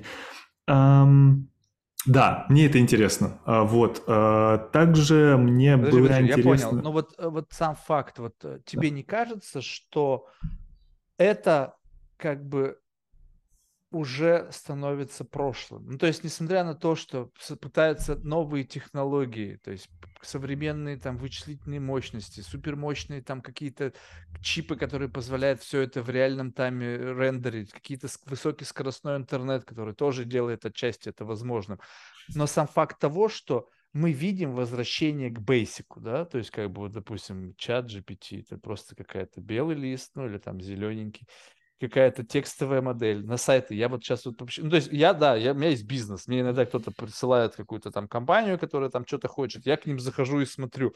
Но в целом, вот в моем как бы жизненном обиходе mm-hmm. я редко стал вообще смотреть какие-либо сайты. Ну, то есть нафига? То есть, как бы, что мне? То есть, если я смотрю музыку, то, как правило, это уже либо Spotify, либо Apple. Зачем мне идти на сайт какой-то группы, чтобы пронестись, блядь, через них? Ну, есть, я должен быть конкретно их фанатом. То есть, как бы, да, наверное, фанаты это ценят, может быть, они следят за этим, но в конечном итоге, как бы, ну, такое ощущение, что вот эта визуальная составляющая, которой как бы сейчас все пытаются придать какой-то новый вес, она как будто бы, ну вот с появлением а, как бы вот этих всех там виртуальных миров, она станет как бы не нужна. Нахрена мне будет заходить какой-то браузер? То есть, что мне с этим делать вообще? А, ты все правильно говоришь. А, фишка в том, что а, общество привыкло пользоваться сервисами, которые вот дали три сервиса, сиди, пользуйся. И общество еще живет а, немножко, некоторое общество, может быть даже большинство, немножко в реальности живут. Если, э, вот, например, если посмотреть там сейчас на айтишников, которые вообще переехали или вообще что-то делают, то сейчас идет расцвет малого и среднего бизнеса в IT. Реально. Огромное количество стартапов. И они маленькие, и каждый покрывает свою какую-то маленькую нишу и дает этому решение. И они все кому-то нужны. Они не Google, они не Instagram, но они как кофейня, которая у тебя на районе, в которую ты ходишь. Это вот такие бизнесы, и они классные, потому что они делают продукт для аудитории, которая их любит за то, что они такие. Да, но вот и сайты примерно чувак про то же. Starbucks и говорит, так, ребята, вы тут нам насидели место, идите нахер, вот вам деньги, и мы вас покупаем. Ну, такое, наверное, бывает, но на примере локальных кофеин их все так же много, и это отдельная субкультура, которая... Ну, просто она очевидна, она, она прям есть. Не знаю, как, что с ними делает Starbucks сейчас. Не, ну я просто вот, к тому, что э, вот именно вот как бы с кофейней, может быть, не самый лучший пример, действительно, потому что многие как бы просто не выбирают, потому что это кофейня, блядь, мы туда еще сходили, там, когда у меня дедушка был жив, эти там ребя- ребята из Италии, там, эту пиццерию, там у них уже третье поколение, они там пиццы шлепают. Да, но вот когда ты говоришь, что стало очень много маленьких, и как бы вот здесь вот, ну, как бы тезис немножечко у меня не совсем, как бы, знаешь, как бы как, как, как аксиома звучит. Ты говоришь, они все кому-то нужны. И вот представь себе, вот как бы количество этого плодится, плодится, плодится, плодится. То есть у тебя стало слишком много предложения, потому что каждый, кто не ленив, он типа предприниматель, и у него типа есть какой-то стартап и какая-то идея, и он как-то движется на пути к своему счастью, единорогу, там, неважно, там, еще как-то, то у, у этого же должны быть потребители. Ну, сколько, вот просто вот представь себе, что ты вот, допустим, слушаешь музыку, я слушаю музыку, ну, мне не нужно больше, как бы я не знаю, до сих пор не могу определиться Spotify либо Apple, потому что, блин, как бы хер его знает. Я полгода сидел на Spotify, э, они мне там обещали какой-то супер алгоритм, Вот, который как да. бы, вот, да, потом как бы я понял, что он мне проигрывает просто то, что я отлайкал, тогда я говорю, в чем фишка? Ну, То есть я прослушал то, что мне Да. нравится, потому что я это отлайкал, а потом, когда появилось что-то, что я не лайкал, я это и не отлайкаю, потому что как бы ни хрена бы не попали. Вот, получается, ну, куда мне третий? А я тебе могу рассказать, куда. А, вот я сейчас э, слушаю музыку э, в Телеграме. В Телеграме, в пабликах. Потому что там есть определенная тусовка жанровых задротов, которые вот самые последние треки этого жанра или треки, которые были на какой-то вечеринке в каком-то городе, они берут трек-листы, скидывают, их можно послушать. Это никакой Spotify, никакой Apple Music э, тебе не даст. А, есть еще, Пока. например, Пока, пока они не обратили внимания на то, что происходит в этих там пабликах и не придумали, как это сделать. Там же у них ребята сидят- бизнес-модель другая. Просто. Какая бизнес-модель? Какая бы ни была бизнес-модель, блин. Кто-то, там же можно создавать какие-то там каналы, радиостанции, кто-то будет создавать в радиостанции, пиздить все из этого паблика, заливать туда, и потом я туда натыкаюсь и говорю, вот, смотри, как бы, Марк, ты на Spotify сидишь, вот как бы есть такая тема в Телеграме, я просто делаю то же самое, оттуда все, что появляется, загружаю туда. Да. Но ты не можешь это скачать в в Spotify или Apple Music, а тут Да, можешь нафига мне скачать и потом сыграть. скачивать? А, ну, Ну, это потому что тебя. если Ну, вот ты мне вот диджей, скачивать не надо, да, да. мне вот пофиг, мне нафига это скачивание. То есть, вот, понимаешь, все когда-то приходит к некому разумному завершению. Когда, допустим, вот есть Amazon, Да. он закрывает все мои бытовые потребности, связанные с как-то с организацией жизненного процесса. Да, там Но в есть... нем есть сегмент- отстой. в смысле, Он дороже. да. Если ты покупаешь, э, допустим, мы покупали Dyson пылесос, и он э, стоил 350 фунтов в Амазоне, в официальном магазине Dyson. И на сайте Dyson он стоил 300 фунтов, и нам еще подарочки привезли. Слушай, ну, Дмитрий, я знаешь, что тебе скажу? Они- я не они не хочу, успевают я хочу следить за всем. зарабатывать больше, чтобы не париться о том, где дешевле. Вот Это бы уже если- твоя внутренняя Ну установка. да, Мы сейчас поэтому- сервисы Да, обсуждаем. ну вот поэтому я тебе говорю, что я не, не ищу как бы где дешевле, я хочу просто в это не вникать. И поэтому я, я хочу упрощать свою жизнь, а не усложнять. Если я пришел что-то выбирать, я что-то выбрал, и потом без разницы, у меня никакой там э, горечь о том, что я, блин, не зашел на сайт Dyson, а может быть, если бы я еще поскроллил интернет, я бы нашел бы какого-нибудь там локального ритейлера, какой-нибудь Best Buy, а там у них какая-нибудь скидка или еще что-то, и ты такой, вау, я там сэкономил себе там 200 баксов, ну супер. Сколько времени ты потратил? Он, блин, ну полтора часа. Я говорю, мне полтора часа эти 200 баксов вообще, как бы, знаешь, разницы похер абсолютно. Значит, мне полтора часа моей жизни куда дороже, чем что-то. И вот когда жизнь тебе дает что-то, да, там есть несовершенство, да, там задроты или там фрики, гики, они найдут, скажут, фу, ты что, дурак, что ли, это же там разводняк или там еще Я говорю, окей, но упрощает. Я иду, я хочу упростить свою жизнь, а не усложнить. И есть ресурсы, которые их упрощают. Так вот, количество в моей жизни ресурсов, оно ограничено. У меня, значит, электронная почта, так?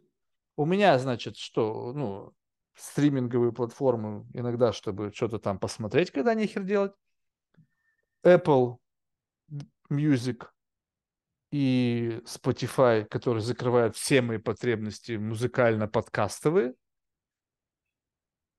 Ну, ну и, наверное, банков, доставка еды какой-нибудь. Банковские приложения, достав, доставка еды. Все, я больше вообще ничего нету. Ну, а, ну вот... там э, были в какое-то время дейтинг эп, потом я их все снес, потому что я чувствую, что зависим от них стал. А, ничего себе. Прикольно. Все, поэтому... Ну да.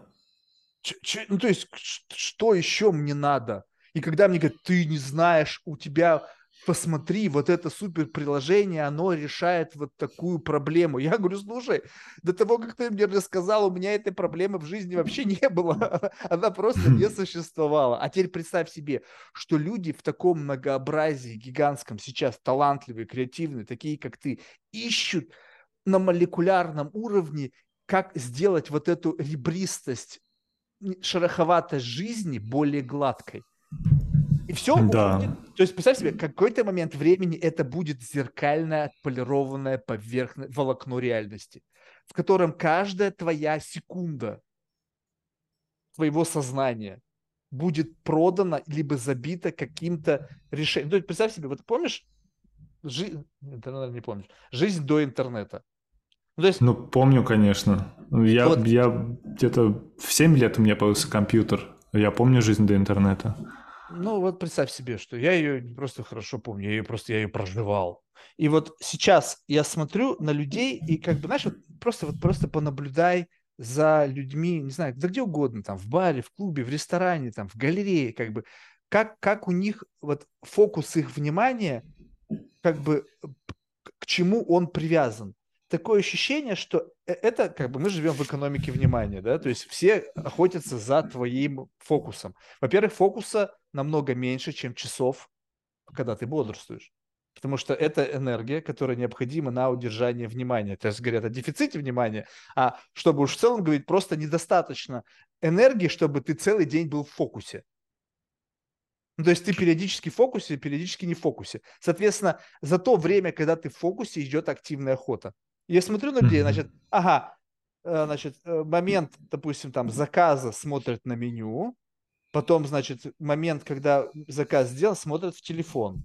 В телефон смотрят сначала на одно приложение, потом как бы смотрят на другое приложение, потом приносят заказ, опять смотрят на человека, принесшего, потом снова. И вот представь себе, что когда все будет оцифровано и все будет автоматизировано, то ты ни на что не будешь смотреть просто так. Каждое время, каждая секунда твоего времени будет забита условно каким-то application ом, решением, э, каким-то там, не знаю, дополненной реальностью, любое вот все это. И вот тут мне будет интересно, что дальше? Часов в сутках не прибавится. Твоего фокуса, ну, я не знаю, должен мозг как-то эволюционировать, чтобы мы были дольше в фокусе. Ну, не знаю, там, может быть, Илон Маск со своим чипом поможет там что-то сделать, чтобы. Дальше что? Ну, то есть у этого есть лимит. Вот ну, регуляция какая-то будет. Ну, да какая, ну, да какая манипуляция уже сейчас есть. Просто я к тому, что когда такое количество людей пытается решить проблемы, да, много нерешенных проблем в мире, безусловно. Но как бы я вот так вот считаю, что текущий уровень предложений на рынке не знаю, цифровых продуктов, лично меня, как бы более чем достаточно, чтобы как бы сказать, что, ребята, как бы можете все ехать на Мальдивы, блин, на год. Отдыхайте, блин, чуваки, ну это перебор. Ну, что еще надо? Что, что вы хотите от меня сделать? То есть есть у тебя любимая группа. Теперь мало того, что ты ее слушаешь, тебя пушат, зайди на сайт. Посмотри, мы там сделали классное демку, какой-то еще видео. Посмотрел, теперь подожди, теперь ты сразу же оттуда бесшовно переходишь в магазин и покупаешь футболку, Потом из этого магазина, когда ты купил футболку, мы выслали тебе промокод, ты переходишь на магазин покупки билетов, и там тебе что? О, концерт в соседнем городе, который тебя выбрасывают на сайт авиаперелетов, потом бронирование отеля, гость, и ты как бы... Я просто хотел музыку послушать. Чуваки, можно просто послушать музыку? Без вот этого бесшовного перехода из одного состояния в другое. Ну, то, что ты говоришь, это ты сам делаешь выбор, переходить туда или нет, потому что э, в всем UX есть как бы триггеры, это правда, но, э, как правило, действие совершает человек, и переходит тоже человек. А здесь, э, скажем так, мне кажется, что это как вот знаешь, вот как есть обложка для альбома, да, вот зачем ее делают? И на нее же смотрят там секунду кто-то, но на нее смотрят секунду сотни тысяч людей, и они таким образом ассоциируются, ас- ассоциируют ее с э, группой или с каким-то известным э, произведением. Э, самый известный альбом э, Daft Punk Memories, треугольник, свет преломляется на RGB, ну, в цвета радуги по-моему, Memories. Или, ну, в общем, это, это у меня... Я, я забыл, кстати, альбом забавно, но у меня вот четко эта пирамида, треугольник, это за Daft Punk закрепленная фигура. И э, мне кажется, что это вот в каком-то... Это как афиша на мероприятии. Это вот какого-то рода эмоциональная да, такая я, составляющая. Я согласен, но это как бы такой, как бы вот, ну, представь себе, что, допустим, у тебя есть любимый исполнитель, у меня есть какой-то набор любимых исполнителей. Мне да. абсолютно похуй, какие у них были афиши, какие, где они, когда... Mm-hmm. То есть, как бы, возможно, это как бы некая вот эта, как бы, вирность, знаешь, когда ты вот как бы гик, тебе все важно, у тебя там коллекция фиш, у тебя там коллекция каких-то там эксплуативных. Если ты просто включил и музыка играет, мне вообще пофиг, что ты там что-то... Э, телефон даже выключен, черный экран. Я не смотрю, там сейчас сделали Spotify там, или Apple там какие-то там микроролики. Да хрена. То есть что я, я должен так сидеть и смотреть? Ну, то есть что вы от меня хотите? И получается, ну, от тебя так, точно вот никто экстра... ничего не Подожди, ну, хочет. Ну, иначе бы это не делалось. Я, ну я просто понимаю, это что делается это для тех, нужно. кто кому нравится. Нет, это, это... это знаешь как а, а, ты а, сейчас э, такую ставишь э, такой контекст, где а, зачем меня индустрия так развлекает. А фишка, наверное, в обратном, в том, как ты воспринимаешь это. То есть, если ты это воспринимаешь так, что тебе достаточно самого ядра контента, да, самой сути, которая передается в том или ином там сообщении, части медиа, etc., это да, она безусловно важна. А, но так получилось исторически, что у разных а, как бы штук есть окружающие ее да. какие-то правила, которые исторически время, собирались. Время и энергия твоего улавливания фокуса. То есть поставь себе, что у тебя вот просто сделай такое ментальное упражнение. Представь себе mm-hmm. вот в, в голове, что у тебя с утра ты встаешь, и у тебя полностью заряженная батарейка фокуса твоего внимания. Каждый твой гейз, вот этот, каждый где-то что-то, где-то какая-то рефлексия возникла, она высасывает оттуда по чуть-чуть ну, какой-то контент. То есть я раньше задумался так, я говорю, что я же не трачу типа энергию, я просто слушаю музыку. Нет, дружок, ты работаешь и одновременно слушаешь музыку. Что-то там проносится через вот эту вот твою нейронку, где-то что-то цепляется, что-то тебе нравится, какие-то всплывают воспоминания, какая-то эмоциональность. Это все жрет. То есть ты, ты подключился, у тебя это питает энергию. То, что ты делаешь, на что ты смотришь, все-все-все жрет. Теперь, если мы говорим об экономике внимания, да, то есть ты как бы, ну, у тебя есть, я просто на себе это чувствую Mm. Я в какой-то момент времени стал ощущать, что я не могу, ну, как бы, вот представь себе, когда такая насыщенная жизнь, то какая-то, какие-то компоненты твоей жизни проносятся мимо, потому что ты не можешь их зафиксировать, ну, как бы обратить достаточное внимание на это. И теперь ты говоришь, так, как я теперь займусь менеджментом. Что в моей mm-hmm. жизни пожирает энергию? Обложка альбома. Ну, то есть, нахрена мне тратить время на просмотр альбо... на обложку альбома? Ну, как бы, грубо говоря, зачем мне вникать, какая этикетка у шоколадки, если я хочу поесть шоколадку? Потому что если ты сманипулировал мной и сделал классную обложку, я ее купила, шоколадка оказалась говно, то я понимаю, что а, не в обложке дело, так? Ну, то есть, ну смотри, бы, эта этикетка тебе... Этикетка. Шоколад, который вам понравится.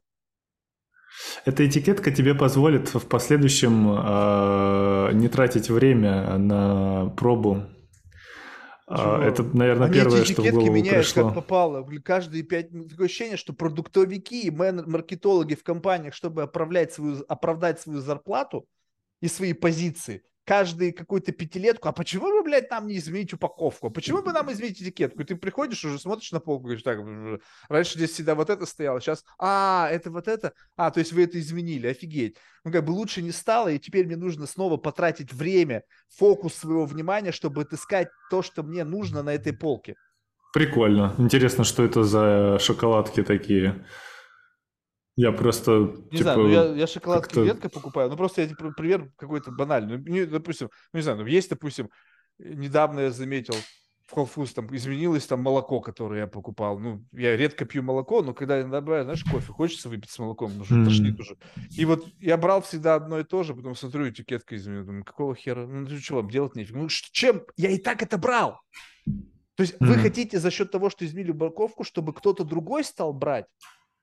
Ну, то есть вот как бы вот, вот это все, я понимаю, что за этим стоит огромные деньги. Это must-have. Ты не можешь от этого избавиться и как бы, ну, наверное, это не будет. Но сам факт того, что в какой-то момент у человека не будет времени на эти все нюансы. Почему-то все думают, что вот бесконечное вот это вот развивание, вот направление в эту сторону будет по-прежнему бумить, а время постоянно сокращается. То есть, как бы, Знаешь, где, наверное... где ты экстра тайм возьмешь на все на это? А, мне вот очень нравится дизайн в Британии, потому что он обладает самым э, классным качеством, которое должно быть у дизайна. Это утилитарность. И э, я прям офигел от этого, насколько продуманы решения. Они сделаны не потому, что должно быть красиво, а потому что это должно работать так, чтобы человек мог быстро идентифицировать ту или иную, тот или иной минимальное объект. количество энергии на то, чтобы получить то, что ты хочешь. Да, да, да. То есть, э, если как бы э, обсуждать то, что тебя запутывает изначально, ну здесь вот, э, наверное, с дизайнерами, да, вот, ну какие-то дизайнеры такие были, у которых вот как-то по-своему фляга свистит.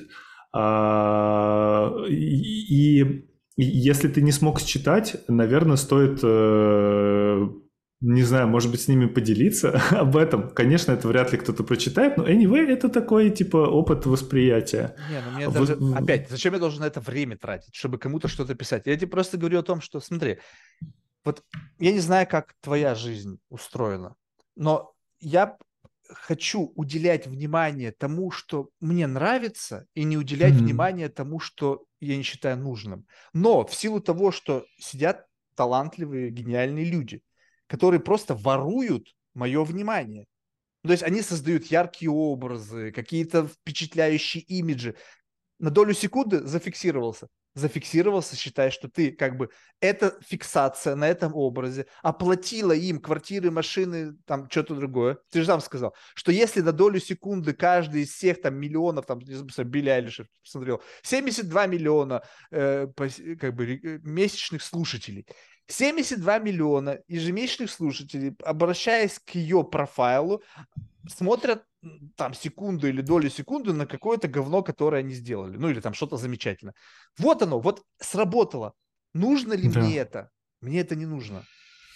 Ну, то есть, как бы, как конечному потребителю мне это не нужно. Но в силу того, что сделано так, что у меня нет шанса, у меня нет шанса. Сделано так, что ты не можешь как бы заставить свое внимание не смотреть. Ты говоришь, Марк, ты же вправе выбирать. Ну окей, попробуй-ка сделать так, что ты идешь по улице и выбираешь только то, на что ты будешь фокусироваться. Знаешь, такая уровень осознанности, такая у тебя такая, знаешь, такая осознанность такая, как Ронни Коллиман, такая же прокачанная, и ты идешь и такой, так, тш, блокируешь, и такой, знаешь, как бы вот эти вот есть в, эм, в браузерах как бы ad blocker, и вот да. ты такой, фиг, Но... у тебя не ну. получится. Ну, окей, окей, может быть, может быть. Я, я просто вот в программировании открыл для себя вот эту вот э, особенность фокусироваться на чем-то долго, и она как, это как раз мне позволило не смотреть на какой-то бесконечный поток всего, а, и в голове стало потише э, от вот какой-то вот этой вот э, постоянной вибрации внутри. И на самом деле, если вот, например, есть такая проблема у общества с тем, что огромное количество контента проходит через их голову, через их глаза, наверное, самое первое простое решение просто отключить себя от э, коннекта к этому контенту и просто выйти и посмотреть на улицу хотя бы. Или ну, выйти и посмотреть на что-то такое простое. И со временем... Люди вышли на улицу. Те ребята, которые создавали свои продукты, они же как? Это же customer development, да? То есть как бы они смотрят, где глаза и где внимание этих людей. Окей, уйдешь да. из интернета, они тебя на улице будут ловить, с очками будут за тобой бегать и каждого ловить. То есть ты, ты же понимаешь, что мы чтобы продать продукт, любой продукт, музыкальный, цифровой, там SaaS-продукт, не знаю, любой, страховку продать, машину продать, они должны зафиксировать хотя бы хоть сколько-то тебя в позиции, когда они тебе какие-то биты информации вгрузят в голову. Это классная машина, это классная музыка, это классная программа. Посмотри, ты мышкой вводишь там какие-то звуки.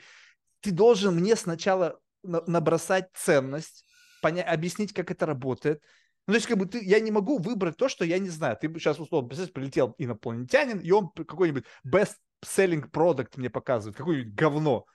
Я на него смотрю, ну, что это такое, что это такое? Ну, какая-то херня, какой-то шарик. Он говорит, ты что, гонишь? Это вообще супер-супер-супер. И вот после того, как он мне расскажет целую историю о том, что он делает и как это классно, ты представляешь, сколько времени пройдет? Да, ты да, как да. бы говоришь о том, что как бы, а, а количество людей, которые жгут невероятные деньги на customer acquisition, то есть продать матрас стоит дороже, чем его произвести.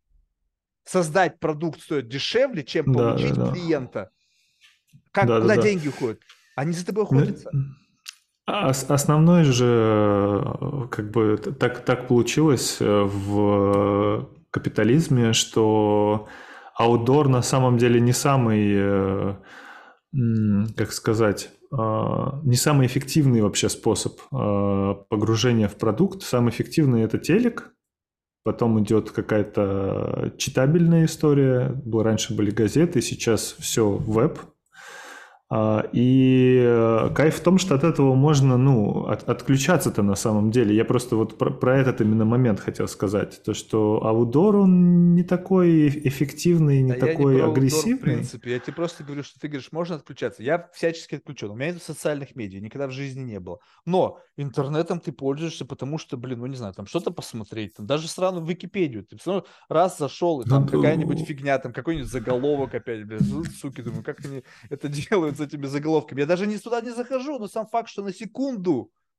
на секунду, прочитав что-то в этом заголовке, я задумался, я отвлекся, я подумал, я, блин, поборол свое желание туда кликнуть. Ты понимаешь, какое количество постоянных, если ты, ну, вот такой немножечко ебнутый, вот э, фиксируешь даже малейшие виды изменения вот этого твоего стейта, и ты как бы, когда оцениваешь, какое количество этих attention граберов в твоей жизни, даже при всем твоей вот такой условно, знаешь, как бы, э, ну, таком высоком уровне такого цифрового аскетизма, mm-hmm. это офигеть. И плюс количество участников этого процесса больше, они разрабатывают какие-то решения умные, как расширить эту аудиторию. Потому что те, которые являются потребителями контента, ну, скажем так, ты любитель, там, не знаю, есть там, что ты там любишь есть, ну, не важно что-то, вафли, Mm-hmm. Да. Ну, сколько в тебя будут бросать вафлями, какое количество вафель вообще имеет смысл производить, чтобы делать тебя счастливым? Ну, Блин, прикольно. Два-три достаточно, и ты удовлетворишь свои потребности, ну, четыре, окей. Ну, не сто, не тысячу, ты даже попробовать их не в состоянии.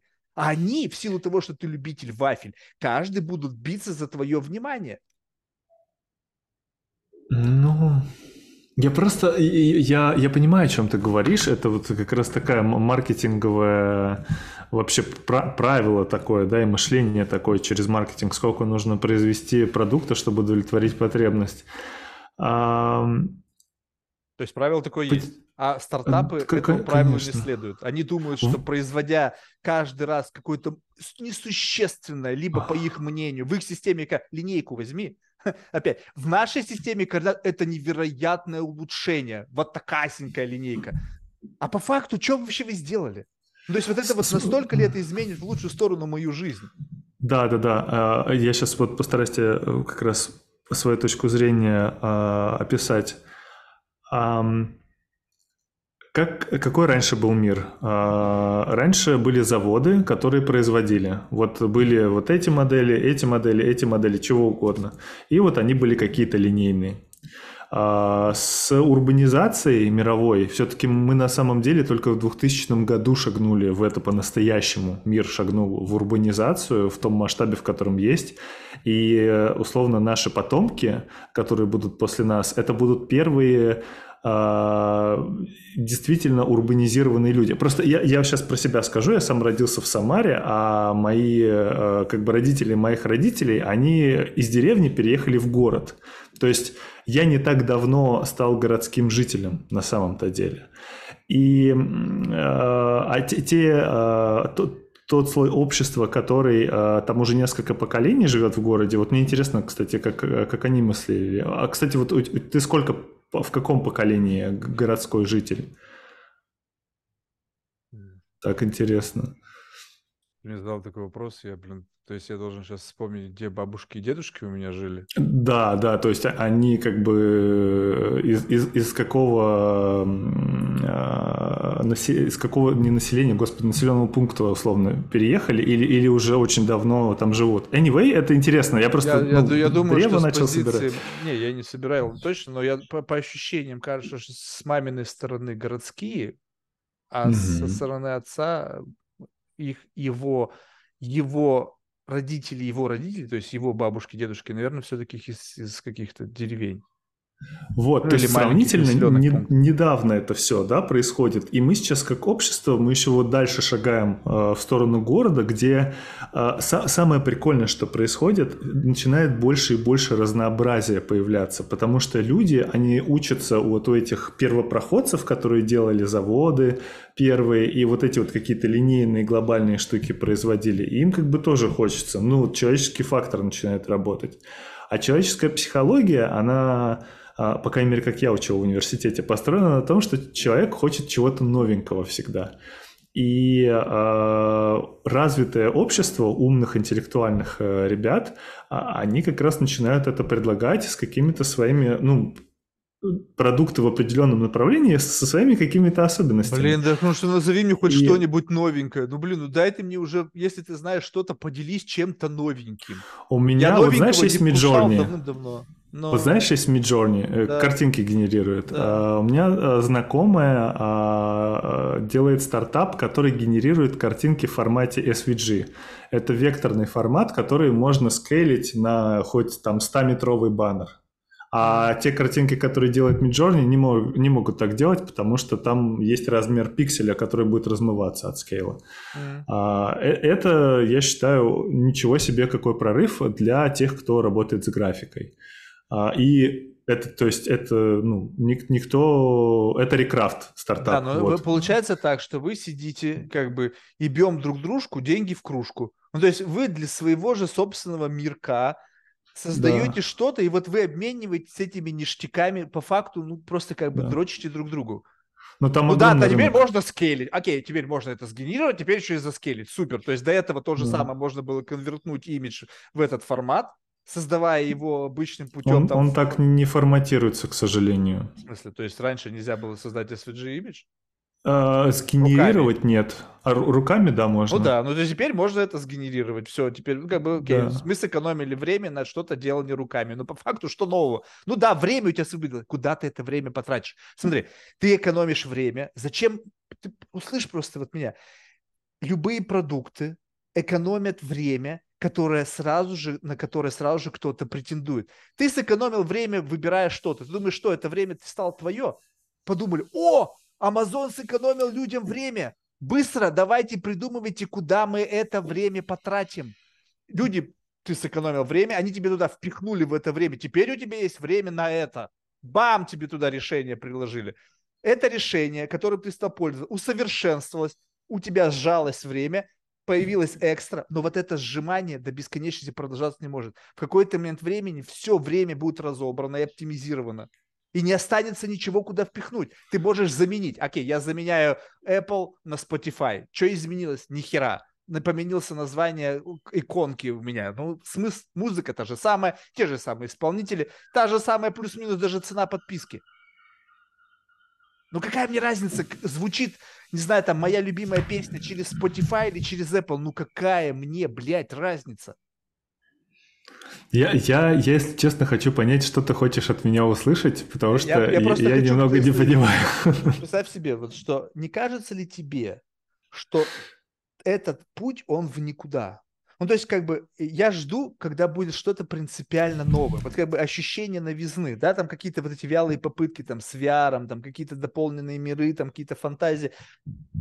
Ну, как бы, ну, как бы то же самое, как бы по факту просто другой медиум. Да, возможно, будет интересно, потому что этот медиум, он будет как бы разделять границу миров, границу реального и виртуального, то есть, может быть, но это тогда мы будем вообще просто все сразу же просто выебаны в этот самый момент. Как только мы это адаптируем, уже все точно. То есть я как бы с одной mm-hmm. стороны прикольно, с другой стороны, ну как бы ну его нахер, я думаю. То есть если там они точно меня хакнут, и я вообще туда не вылезу. Соответственно, получается так, что вот лично я пытаюсь сравнить для себя мир, да, я не ролевая модель, на меня не херсонет, но я просто смотрю, что мне нужно в этом мире. Я хочу упростить свои производства, ну, все какие-то производственные процессы, там, бытовые какие-то, чтобы у меня было больше времени на то, что я люблю. Так? Но в этот момент, когда я высвободил время на то, что я люблю, чтобы поговорить, допустим, с любимым человеком, там, не знаю, где-то сидя в кафе, то у этого любимого человека, у него телефон из рук не выходит. Получается так, что у меня время есть на этого любимого, дорогого мне человека, да, а у этого человека есть куча других каких-то там за, за, занятых фокус, занимающих фокус его внимания процессов. Ну, как бы в какой-то момент времени ты говоришь, слушай, ну, если тебе интереснее с телефоном, пожалуйста, как бы нахер мне тогда вот это время тратить, я найду того, кто это э, не увлечен так этим. И в какой-то момент времени ты понимаешь, что это внимание, вот просто вот беседа, вот мы сейчас с тобой вот что делаем, вот задумайся сам. Мы с тобой просто разговариваем. У нас нету ну, телефонов, мы не отключаемся никуда. Фокус где-то вот здесь вот постоянно как бы плавает между вот этими всеми разговорами. То есть и это как бы с позиции, мне кажется, ну, вот это вот технологической простройки такое супер неизрасходованное время. Два часа они потратили, вообще что они создали, смыслы создали, продукт создали, ничего не создали, нифига не создали. Создали некий контент. Блять, этого контента сейчас каждая собака создает. Ну, то есть, как бы, ну, почему? какое многообразие контента сейчас создается. Этих подкастеров Мы... уже, блин, как собак нерезанных, их там 4,5 миллиона. Да ты никогда в жизни не послушать. Мы создали опыт, а, на самом деле, друг для друга. А, и э, контент — это как результат этого опыта. Да, для этого нам что а, потребовалось? Zoom?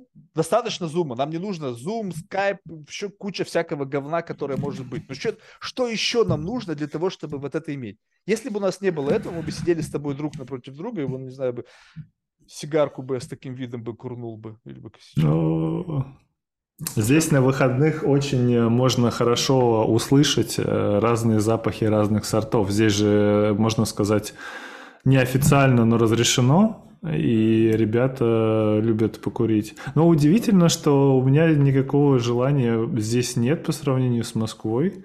И как-то здесь э, вот эта свобода, это то же самое, как в Голландии и в Барсе было.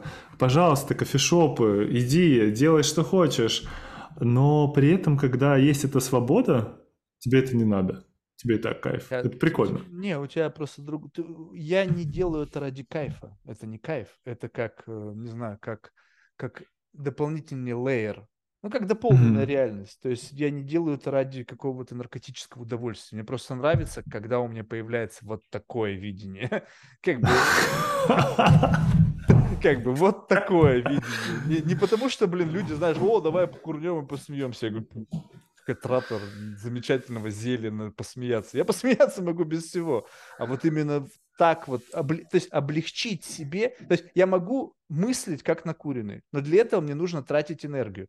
Если я под, под грибами или под травой, то мне не нужно под, пока действует этот компонент, тратить свою энергию на создание определенной модели мышления. Она сама по, себе появляется. А вот когда mm. вот это экстра энергии я трачу, чтобы внутри уже той экосистемы что-то новое там создать, ну, какую-то мысль, какую-то до такой степени ее извратить, чтобы она стала просто как бы болезненно для восприятия другим человеком, ты думаешь, вот это прикольно. Да, вот, это, вот это мой мир, вот это моя креативность. Прикольно, прикольно, забавно. Абсолютно эгоистического плана. Поэтому, знаешь, мне любопытно, как бы, что людей становится в, в предпринимательстве больше, больше. Каждый говорит о решении да. проблем. И мне интересно, как бы, ну, окей, когда это, как бы, как бы, когда будет принципиальный переход на какой-то другой уровень и какой он будет? Ну, вот можете себе представить, вот музыкальную индустрию, как музыкальная индустрия перейдет на другой уровень? Вот принципиально иной. Что это за уровень? А вот да, давай определимся, что такое принципиально иной, чтобы можно было смоделировать это принципиально иное. Вот какое мерило у него должно быть? Ну, допустим, когда э, речь зашла, что раньше мы музыку слушали на кассетах, на винилах, потом на, касс... угу. на катушках, Носитель. на кассетах, на CD, и теперь как бы есть как бы некие вообще цифровой формат, и все это осталось только для фанатиков, там, не знаю, коллекционных пластинок, то как бы, но сам факт по себе, музыка, она не изменилась. Ну, то есть как бы какое-то ощущение от музыкального, то есть лично меня, музыка это какой-то как бы гейт, гейт в какое-то психоэмоциональное состояние. Либо mm. у тебя эта новая музыка, она тебя помещает в какое-то, ну, то есть какое-то просто приподнятое, ностальгическое, грустное, меланхолическое состояние. То есть просто как бы что-то, что тебя как-то куда-то помещает. Надо пампа. Выбрал музыку, ты такой как бы приподнимает, какую-то работу такую сделал. Хочешь, чтобы как бы на, накрыло теплым одеялом грусти? А, ну, давай к, мир, к мерилу вернемся. Вот, вот какое должно быть э, мерило, которое бы сказало, вот это э, уникально? То есть, ну, допустим, Никакого. первое это носитель какой-то, да, может быть, это что-то новое. То есть человек по-новому, в, в новом От этого музыка не меняется. способом может услышать. Музыка а, не ну, меняется. хорошо, а что, ты хочешь, ты говоришь про технологичность музыкальную тогда? Я, нет, просто как будто бы все разговоры по поводу того, что что-то может произойти, не могут, потому что мы ограниченными наши органами чувств. Ну, то есть, если только Илон Маск не сделает так, что теперь для того, чтобы слушать музыку, мне не нужны уши, а какой-то сигналы уже взаимодействуют mm. непосредственно с моими нейронами, я это чувствую не ушами, и вот эта вот новизна будет связана с тем, что я буду слушать музыку, ну, допустим, вот, когда, ну, ты прекрасно понимаешь, чем я, когда ритм, допустим, музыкальный, когда ты музыку mm-hmm. чувствуешь не ушами, а телом, когда mm-hmm. вот эти вибрации, волны, да. они как бы дают тебе ощущение, то есть ты, в принципе, я выключаю звук, ну, как-то условно там если можете представить, то я все равно продолжаю некую как бы сжатую музыкальную версию слушать своим телом. Там диапазон восприятия уменьшается, потому что все-таки как бы наша сенсорика. Но в целом как бы ну, вот принципиально иной поворот, что мы как бы перестанем слушать музыку ушами, а будем ее получать в виде какого-то дата-сета прямо на нейроны. Тогда как бы, ну, и, и, и если это изменение носителя музыкального, да, то как бы будет ли по-прежнему это музыкой называться? То есть, либо это мы просто тогда, если для меня музыка генерирует эмоцию, тогда, может быть, ты будешь в каком-то приложении просто «хочу загрустить». И ты и включил там грусть, и ты заныл такой, знаешь, размазался по всему. Без всякой музыки, без всякого диджея, без всякого там исполнителя.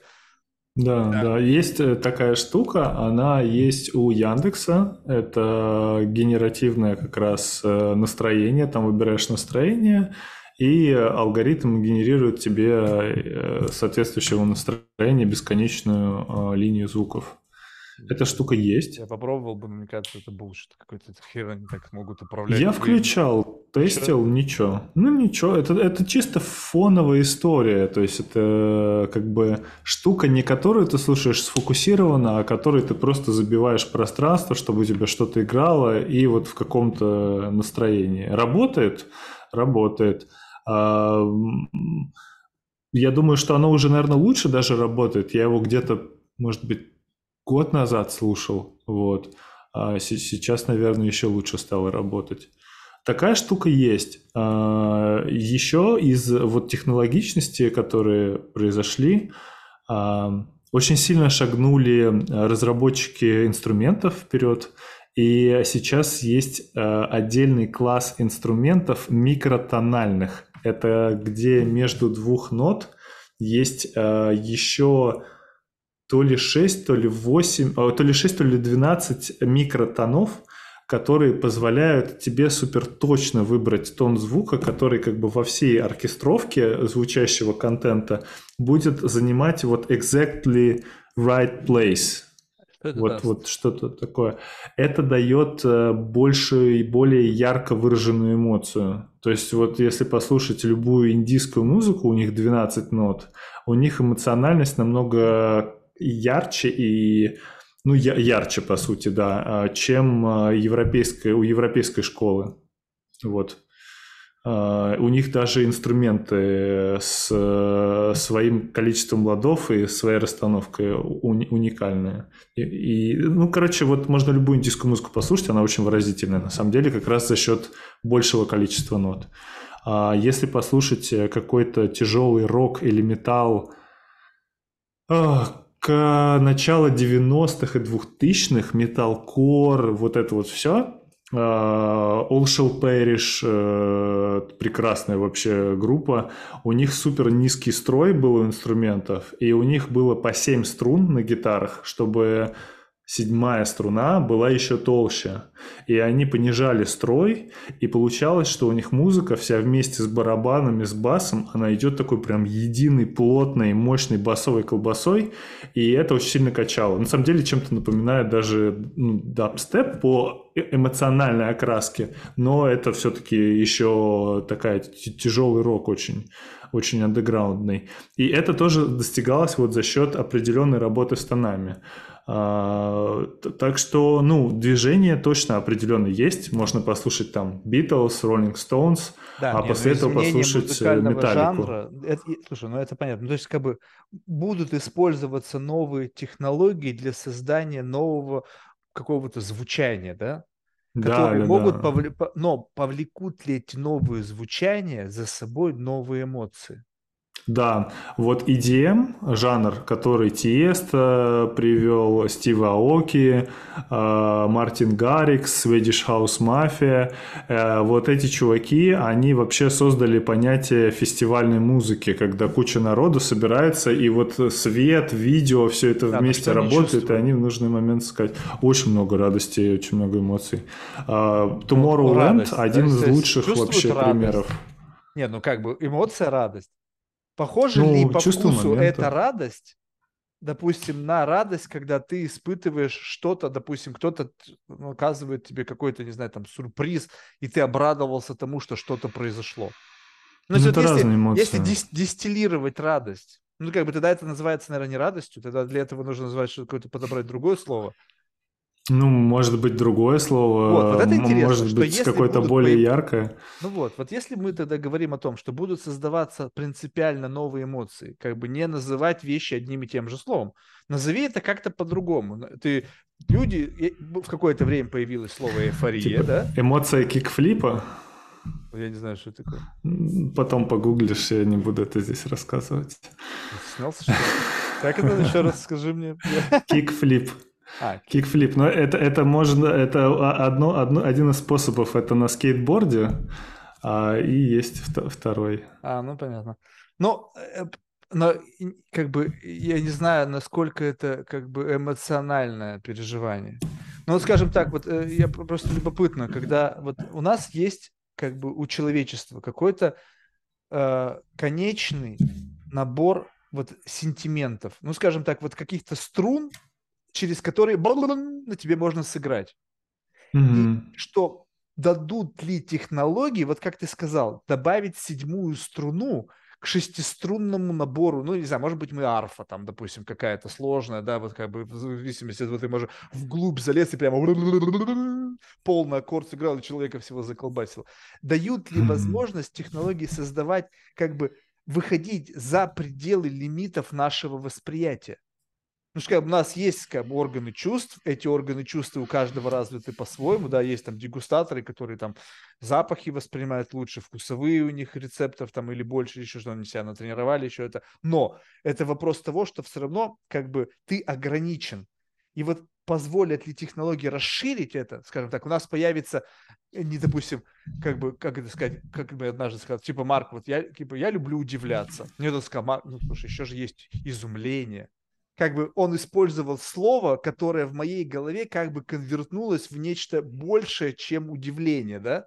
Ну, чувствуешь, что как бы есть некая, как бы, есть радость, есть восторг, да? Как бы, mm-hmm. как будто бы радость, она чуть-чуть проигрывает под восторгу, но это вот сколько можно тянуть вот туда и где вот этот предел восприятия меня. То есть что, экстаз, да, мне кажется, это уже такая стадия, прежде, после которой начинается уже боль. Но она уже конвульсивная такая. Да-да-да, ну, то есть чувствуешь, что там уже переход. Получается так, что технологии, они используют в своем, арси... Э, э, как бы в своем вот этих цеплялках то, что у нас уже есть. Так вот представь себе, когда ты, вот классный пример с понижением нот струн, когда ты берешь и, скажем так, мы в, в, как бы начинаем насиловать доступную нам, доступ, доступный нам сентимент. Появилась mm-hmm. технология, мы вау, смотри, бэм, бэм, бэм, бэм, бэм, эта штука можно брянкать, и все так, как нужно реагируют. В какой-то момент брянканье перестает работать. Нужно да, люди привыкают. Привыкают. Поэтому, блин, давай дотянемся до следующей струны, вот до вот этой пинг, пинг. Только дотягиваешься, люди всех колбасит. Опять создаются технологии, доходят до этого, осваивают это. Теперь представь себе, что когда реклама, когда продажи будут работать на уровне экстаза. Угу. Теперь экстаз типа что будет? Это некая новая норма. Теперь нужно, чтобы ты что-то купил, новый там Патек Филипп, либо там новый Бентли, экстаз пошел в магазин за хлебом, при выборе продуктов ты должен ощутить экстаз, чтобы тебя пушнуло купить именно эту буханку хлеба. Почему? Потому что все то снизу, оно вообще уже не работает, оно истрепалось до дыр. Эти ноты, они просто не работают. И вот дальше что? Дальше мы в боль перейдем? То есть ты покупаешь и «А, больно, блядь, не могу, больно, тормози. То есть как бы вот, вот это, то есть, у меня такое ощущение, что мы ограничены. И получается, что технологии, следующий лейер, они должны расширить эту палитру, добавив к радости, восторгу, экстазу что-то до состояния боли, новую эмоцию и назвать ее как-то, и мы должны будем все к ней стремиться. Ну, посмотрим. Пока помимо страха, юмора и осведомляемости ничего нового не придумали. Посмотрим, да. что еще будет. Не, ну страх был ну всегда. Подожди. Юмор, вот, вот юмор это что-то новенькое. Чувствуется, что юмор это, конечно, изобретение человечества. Страх он был всегда. У животных есть страх. Это что-то исходящее из наших инстинктов самосохранения, ну, да. да, вот такой. Просто мы его смогли в результате вот этого сложного аппаратуса нашего личности, да, э, как бы э, привести к некому такому понятному всем понятию страх как бы животные не факт, что они называют, могут это назвать, у них языка нету, но может быть это не страх, это какой-то инстинкт выживания, который мы назвали страхом, да, как некое проявление э, э, действий в момент того, когда мы пытаемся выживать, либо не делать что-то, что приведет к каким-то последствиям. А вот что придумают такого, как бы что-то типа юмора, вот это любопытно. Вот те, кто придумают вот эту штуку, вот это новое для меня. Ну, то есть, как бы, когда ты придумал что-то принципиально новое, когда ты целенаправленно, вот представь себе, что для меня комедианты – это люди, которые насилуют тебя. Ну, ты пришел, да. знаешь, может быть, как бы таким босси такой, пришел, сел, такой, не буду смеяться. И он берет и насильственно заставляет тебя ржать. Вот ты чувствуешь, что он сделал, что за арт такой, что он вызвал во мне это. Также художники, которые вызывают там синдром, там, не знаю, Стендаля там или еще что-то, какими-то мазками, какой-то там абстракция, там говорят, там люди смотрят на полок, и у них там какие-то припадки случаются. Я говорю, фиг его знает. У меня припадок случился, когда я видел, какую цену на аукционе за него заплатили. Вот тут, да, у меня был тоже своего рода синдром Стендаля, только я охуел, когда столько люди деньги за картины платят. Ну, то есть а вот это вот что-то новое, и вот позволят ли технологии и дальше, кто будет автором вот этой вот брянькалки. Теперь представь себе, что AI, который там как-то вот все там усовершенствуется, усовершенствуется, тестируется там большими людьми за счет human фидбэка, начинает нащупывать педальку, за которой тин тин тин тин тин тин тин тин тин, ты это и э, этого не знает, дает тебе ответ, в результате твоего запроса, и туда инкорпорировано вот этот крючок, который вот эту невиданную струну твоих сентиментов начинает задевать. И ты постоянно кайфуешь, такой, вау, блин, расскажи мне там, не знаю, про молекулярную там какую-нибудь фигню. И он туда тебе в эту историю херакс, и тебе вообще похер на самом деле на биологию, но так классно это слышать, что я прямо не могу оторваться. Я думаю, ближе всех э, к этому подошел э, YouTube и Instagram э, со своими лентами. Потому знаю, что вот у них как-то это получается делать. Нет, тебе не вставляет? Ни то, ни другое, ни третье. Ну, как бы YouTube я смотрю только, знаешь, видео, как бы как. Как сделать? У меня завис компьютер. Как?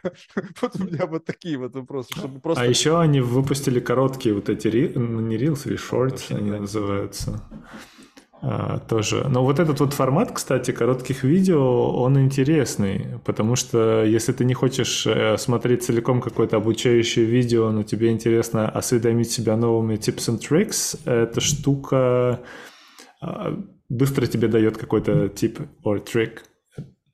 Я не знаю, не уверен, что с этим делать. То есть, как бы вот, когда мы говорим о том, что вот это как бы, как бы обучающий контент, так? Mm-hmm. то чему он обучает? Ну, то есть, вот как бы я, э, как бы, ну, вот я, допустим, что-то у меня сломалось в компьютере. Ну, я не знаю, может быть, я, конечно, дебил, что более-менее, мне кажется, верно. Что-то у меня сломалось, я посмотрел, когда в маленьком экране тебе говорят, куда нажимать. Потом у mm-hmm. меня может быть то же самое, там, через какой-то промежуток времени, я уже не помню, как это делать. То есть я снова смотрю видео, полагаясь всецело на него, как некую инструкцию. Представь себе, что вот это как бы навыки, такие как бы навыки, э, как это сказать, такие, э, которые не являются частью моего контейнера. Они как бы находятся в каком-то распределенном облаке знаний. И у меня да. есть возможность подключения к этому облаку знаний. Но вот это очень важный момент. Представь себе, когда у тебя в голове вся, весь этот ворох, и когда он у тебя вынесен за пределы твоей черепной коробки. Вот да возникает мысль какая-то, что-то триггернуло тебя, и вот ты как человек, который несет в себе все многообразие вот этого там каких-то данных, да, если у тебя получается неплохо работать своей библиотекой знаний, то есть бывает так, что ты что-то помнишь, но не можешь дотянуться вот туда, вот не уходит рука, дотянуться до нужной как бы папочки с нужной информацией. Как бы сейчас я, допустим, не мог вспомнить этого Страдивари, да, и что-то тебе говорил, говорил, ну как кто с клипки делает, ну не вылезало у меня имя Страдивари, Страдивари, не мог вспомнить. Вот раз сейчас как-то долетело, да, вот, а теперь представь себе, когда ты ткешь волокно своих мыслей, угу. исходя из пустоты, ну, вот у тебя нету, потому что ты слишком много полагаешься на контент, который всегда доступен. И получается, что когда ты что-то создаешь, когда ты там креативишь или еще что-то, ты как бы зависим от подключения к какой-то там платформе, которая является для тебя источником для вдохновения. А сам внутри тебя недостаточно вот не контейнировано, чтобы вдохновиться от самого себя как бы быть вдохновленным тем многообразием какого-то внутреннего богатства, которое у тебя есть. И чем дальше мы туда движемся, тем люди, чем больше они завязаны на цифровой контент, тем меньше они внутри себя содержат чего-то. Они могут хорошо копировать, цитировать, еще что-то, что-то, что они запомнили. Вчера это было, мне это понравилось, и когда это начинает работать, я это сказал тебе, ты сказал, ой, какая классная мысль. И я такой, ага, если я еще буду эту мысль говорить там Пете, Васе, Коле, то я буду зарабатывать социальные очки, и поэтому я просто это себя беру, но это вообще, как, знаешь, как будто взяли что-то поносить. Это не как бы не является частью твоего какого-то такого мысленного процесса. Это как заимствование бесконечное. Мы и так все заимствуем, конечно, но... Э, и делаем ремиксы на это. Да, но когда вот не хочется ли тебе, ты же сказал, вот это самое классное. О, вот мы на этом завершим. Когда ты сказал, я могу хорошо миксировать, замиксовать что-то, но у меня нет, не умею создавать свое. Вот mm-hmm. чувствуешь, вот я хочу внутри себя создавать свои мысли. Я копипастер тоже, я могу легко замиксовать любую херню, которую я сталкиваюсь, но быть автором, хотя бы хоть сколько-то, хотя бы однажды в своей жизни создать какую-то свою собственную мысль сам, и поверить в то, что ты как бы, блин, это я сказал, это не Пушкин, это не, блин, не философ какой-нибудь, это не спизженное там из какого-нибудь кино высказывания, которое я как-то немножко передел. А вот как бы вот это, и вот, вот, мне кажется, вот здесь вот э, как бы есть какой-то, ну, лично в этом я вижу какой-то, хоть какой-то смысл, хоть что-то создать. А если ты живешь, создавая новое из осколков старого, у тебя есть все шансы на успех в нашем обществе. То есть сейчас, в принципе, не обязательно быть абсолютно аутентичным. Но тогда ты не бери на себя ошибка много. Ты же вот честно сказал, что я могу неплохо замиксовать, но чтобы быть вот там с большими ребятами, которые что-то создают. Вот как бы, вот, допустим, взять эту вот э, идею вот этих виральных видео и потом копирующих их. Да, Единицы хорошая создают что-то, а все остальные копируют. И пока это актуально, ты можешь получить как бы комплимент общества за то, что вот Шакира, вот я пример, этот, когда она в красном купальнике доплясала, там весь интернет заплясал, и мужики даже заплясали. Помнишь это короткое видео, где вот она там в каком-то таком красном боди ну, посмотри, то есть единственное, что я вот запомнил из этого. Прикольно, интересный Потом пример, да, я посмотрю. станцевал это. Она, она стала бенефициаром этого. И вместе с ней бенефициаром, как, как side effect этого, стало еще там какое-то количество людей, которые, может быть, танцевали лучше, чем она, энергичнее, с юмором, не знаю, там, с жопу воткнули себе хвостом. Ну, не знаю, что-нибудь они сделали еще на этом фоне, спаразитировали. Да. И вот есть люди, которые что-то создают, ну, как бы их а, возможно, это тоже компиляция, но компиляция настолько как бы уникальная, что она моментально как бы людьми за счет такой как бы новизны и желания, скопи... желания коснуться к этой материи настолько становится как бы заразной, что они ничего не могут с собой сделать, кроме как повторить это, потому что им хочется это сделать, потому что они чувствуют, что сделая это, я получу от мира какое-то там поглаживание. Там еще есть классный момент у этого эффекта в том, что он срабатывает в определенный момент времени. То есть э, видео может быть создано на самом деле задолго до того момента, когда оно попадет вот в точку виральности и, и его разорвет в щепки. Да, это тоже это, очень прикольная штука. Это понятно, что как бы, но сам факт того, что я сейчас не совсем про виральность, потому что иногда бывает, как бы виральным становится что, что-то, что за собой ничего не несет. Вот этот чувак с Крэмбери Джуста. Да-да-да, там он что-то пил, какой-то неприятной наружности мужик на скейтборде mm. едет, песенка заиграла. А, да, да, да. Ну что, там ни хрена не было. Ну там никакого креатива. Ну то есть, ну ну, я, да, там есть элемент некой креативности, да, то есть как бы пить на скейтборде, блядь, сок и как бы включить какую-то какую-то подходящую музыку, вот именно может быть комбинация, но он опять слепил комбинация из чего-то, да, то есть как бы это может стать виральным, а теперь представь себе вот как бы идея, идея, которой не было до того, как ты произнес, когда вот там, не знаю, гравитацию кто-то придумал, ну, типа, на седьмой день он создал Землю. Да, да, да, вот такую историю придумай, ты увековечишь себя на века, блядь, Бог создал Землю, рассказал эту историю. Конечно, теперь чувака 2000 лет вспоминает, он такую тему замутил. Ты представляешь себе, какая история, сколько с этим связано? Людей убивали, люди умирали во, во имя этих слов. Слушай, мне кажется, тут э, э, этот путь, он э, связан с... Э, все-таки со временем случай должен какой-то такой э, произойти. И второе – это вот любовь э, к делу, к, к тому, э, что, что ты делаешь и какой внутри тебя двигатель э, в эту сторону ведет. Потому что а, есть много же историй, когда люди при жизни а, становились великими уже после отбытия на тот свет.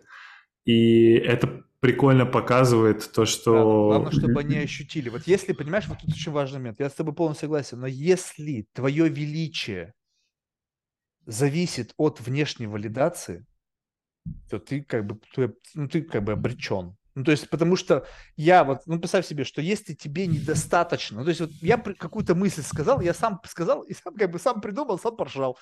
Мне этого mm-hmm. достаточно. Главное, чтобы я сам себя мог развлечь, сам себе мог что-то сказать, что мне показалось это новое для меня сказано, что это сейчас звучал не Марк.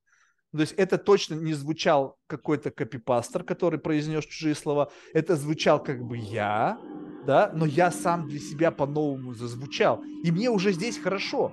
Понравится это общество, не понравится, вообще похуй совершенно как бы я не претендую, чтобы, знаешь, меня вознесли там и сказали, вау, да пофиг вообще совершенно. В прошлой жизни, в настоящей жизни, в будущей жизни, неважно. Главное, что в, тво- в момент твоей собственной жизни, проживая это, хотя бы изредка возникали моменты, когда что-то тебя действительно, как бы, ты, блин, думаешь, блин, ну, нормально сказал, ну, молодец. Ну, как бы, ну, хоть что-то, понимаешь, хоть что-то, что как бы я, я думаю, что это можно перенести на предпринимательство тоже, когда люди что-то делают, и у них что-то получается, понимаешь, вот что-то реальное, создать что-то не мертворожденное, либо обреченное на смерть в, там, в следующей итерации, mm-hmm. что-то вот что-то, что живое, что состояние хоть какие-то эмоции в тебе пробудить, понимаешь, вот это вот. Не жить триггери, триггерясь на чужие эмоции. Я вот чувствую, слушаю музыку, ну, это они они это сделали. Они сделали вот эту какую-то какую-то ковырялку, которую я включаю, и я чувствую эту эмоцию. Но это, это как бы они создали. А теперь сам для себя создал вот что-то и сам кайфанул. Вот же. Но это невозможно сделать, если ты постоянно копируешь, копируешь, копируешь, копируешь, копируешь, либо обращаешься к какому-то э, источнику информации на аутсорсе. Потому что там все уже есть. Понимаешь, как бы все есть. Вот подумай сам. Вот сейчас куда ни коснись, везде все классно есть. И как бы ты ну, смотря в какой стране смотреть. Я все-таки вижу, вижу мир под другим немножко углом. Окей, ты считаешь, что где-то есть конкретное место. Вот просто да, задумайся, как тебе повезло. Что если ты знаешь какое-то место, смотришь прямо на него, закрыв глаза, и говоришь, я могу сделать это лучше. Держись за это, потому что это твой шанс я не вижу ни одного места в мире, на которое я смотрю и говорю, я могу сделать это лучше. Абсолютно zero. Вот все чернота полная, на что мне не косни Прикол. пальцем. Не, я не могу, ну, вот я сейчас смотрю на свое окружение, вот у меня стоит два мака, могу я сделать лучше мак? Нет. Могу я сделать наушники лучше? Нет. Стакан. Банально, стакан. Могу я сделать лучше? Нет.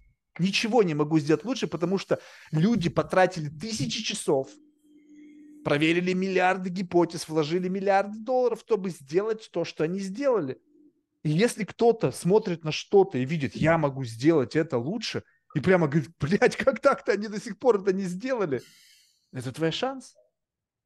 Слушай, я думаю, ты можешь на самом деле сделать все, что ты хочешь лучше. Вопрос в том, во что ты поверишь. Если ты во что-то поверишь, то ты это сделаешь. Не, ну ты можешь как бы поверить, сам себе наврать и поверить в собственную ложь. Ну, за, за этим куча, да, еще нужно выполнить э, ритуальных таких моментов, но я говорю про тот случай, когда ты веришь и как бы, ну, в, в эту веру тестишь на реалистичность. Да, валидация, чувствуешь? Валидацию, Если да. это провалидируется обществом, скажем, я могу сделать это лучше, ты это сделал, общество сказало, блядь, красавчик, спасибо, что ты это сделал, как бы. И, как, и в этот да, момент, да, когда да. они тебе скажут спасибо, у тебя и чек прилетит, и офер какой-нибудь, да. там, тебя купят и так далее, но это как бы вот именно увидеть это, это как бы некая, как бы некий талант, которым не все люди обладают. Увидеть и сделать это еще как бы сложнее, потому что, знаешь, когда типа, о, я типа Теслу придумал, блядь, когда мне было 15. Ну, окей, ты придумал, а кто-то придумал и сделал. Угу. Чувствуешь еще, то есть как бы одно дело Конечно. ты увидел этот какой-то blind spot там в этом в мире, да, а другое дело что-то еще сделал, чтобы донести это до, до ну, людям. До конца вообще, как, как, как факт. Это одна из самых таких э, ресурсоемких, наверное, штук. Да, На самом деле, да. Все, все, все это многогранно и э, э, на самом деле масштабно. Круто, очень хороший разговор был. Спасибо вот, тебе. спасибо тебе большое за диалог. Это очень интересный человек э, и э, очень классное дело делаешь. Дело? Вот. Что за дело? Да. А ты общаешься с разными людьми, узнаешь э, об их э, сторонах жизни и вообще куда они двигаются и что они думают. это, это круто. Дело ведь, это же как бы удовольствие. Можно ли назвать удо... делом то, что приносит тебе удовольствие? Мне кажется, дело это тогда, когда ты делаешь что-то, что в компоненте этого делания что-то ты себя заставляешь делать. Либо делаешь это ради какого-то опять же, либо валидации, либо соответствия какому-то статусу, либо для достижения какой-то цели. Когда ты делаешь это без какой-либо приближения к какой-то цели, а в этот как бы pure joy, и как бы в этот момент времени, ну хотя есть, конечно, некий вектор на то, чтобы как бы беседа удивила, да, как бы вот эта зацикленность на создании какой-то мысли аутентичной которая может возникнуть в результате как микс тебя и меня, да, вот мы попали в какую-то, ну, смысловую среду, ты туда mm-hmm. выступаешь неким катализатором этого процесса свой, с учетом своего видения мира, того, как ты выглядишь, ну, все нюансы, даже твой вид за окном, как бы он как-то катализирует сейчас ход мысли, да, и mm. ты понимаешь, что вот как бы люди, ты, так, Марк, ты типа должен гостям давать говорить, но в этом вся фишка, что это не та история про те подкасты, это не журналистика, это человек как катализатор, и запускается разгов... вот эта говорилка, которая пытается сказать что-то новое для самого себя. Я, кстати, во всех диалогах чаще всего слушаю, поэтому для меня это абсолютно нормальная история. Даже если бы было не так, то даже... Не, у меня бывало пару гостей, которые реально, они вот, вот, вот тоже пушеры, им вообще похуй на то, что я хотел там говорить, они просто свою агенду, я говорю, ладно, я не буду сопротивляться этому, потому что чувствую, человек начнет буксовать. Ладно, спасибо, успехов тебе, удачи, как бы вот этой в новой главе твоей жизни. Как спасибо. Бы, не знаю, будет ли она как бы очередной, либо ты в ней укоренишься, и она станет как бы такой, знаешь, плотной, такой тяжелой головой, которую потом уже в томик можно отдельно закатать. Успехов. Да, спасибо. спасибо. И тебе тоже хорошего дня, ты делаешь классную штуку, и аминь. Вот чуваки там сзади на катере катаются, вот они классную штуку делают, там только пронеслись, там, наверное, немножечко подкурнули с телочкой, вот куда надо энергию тратить. Ладно. Yeah. Пока.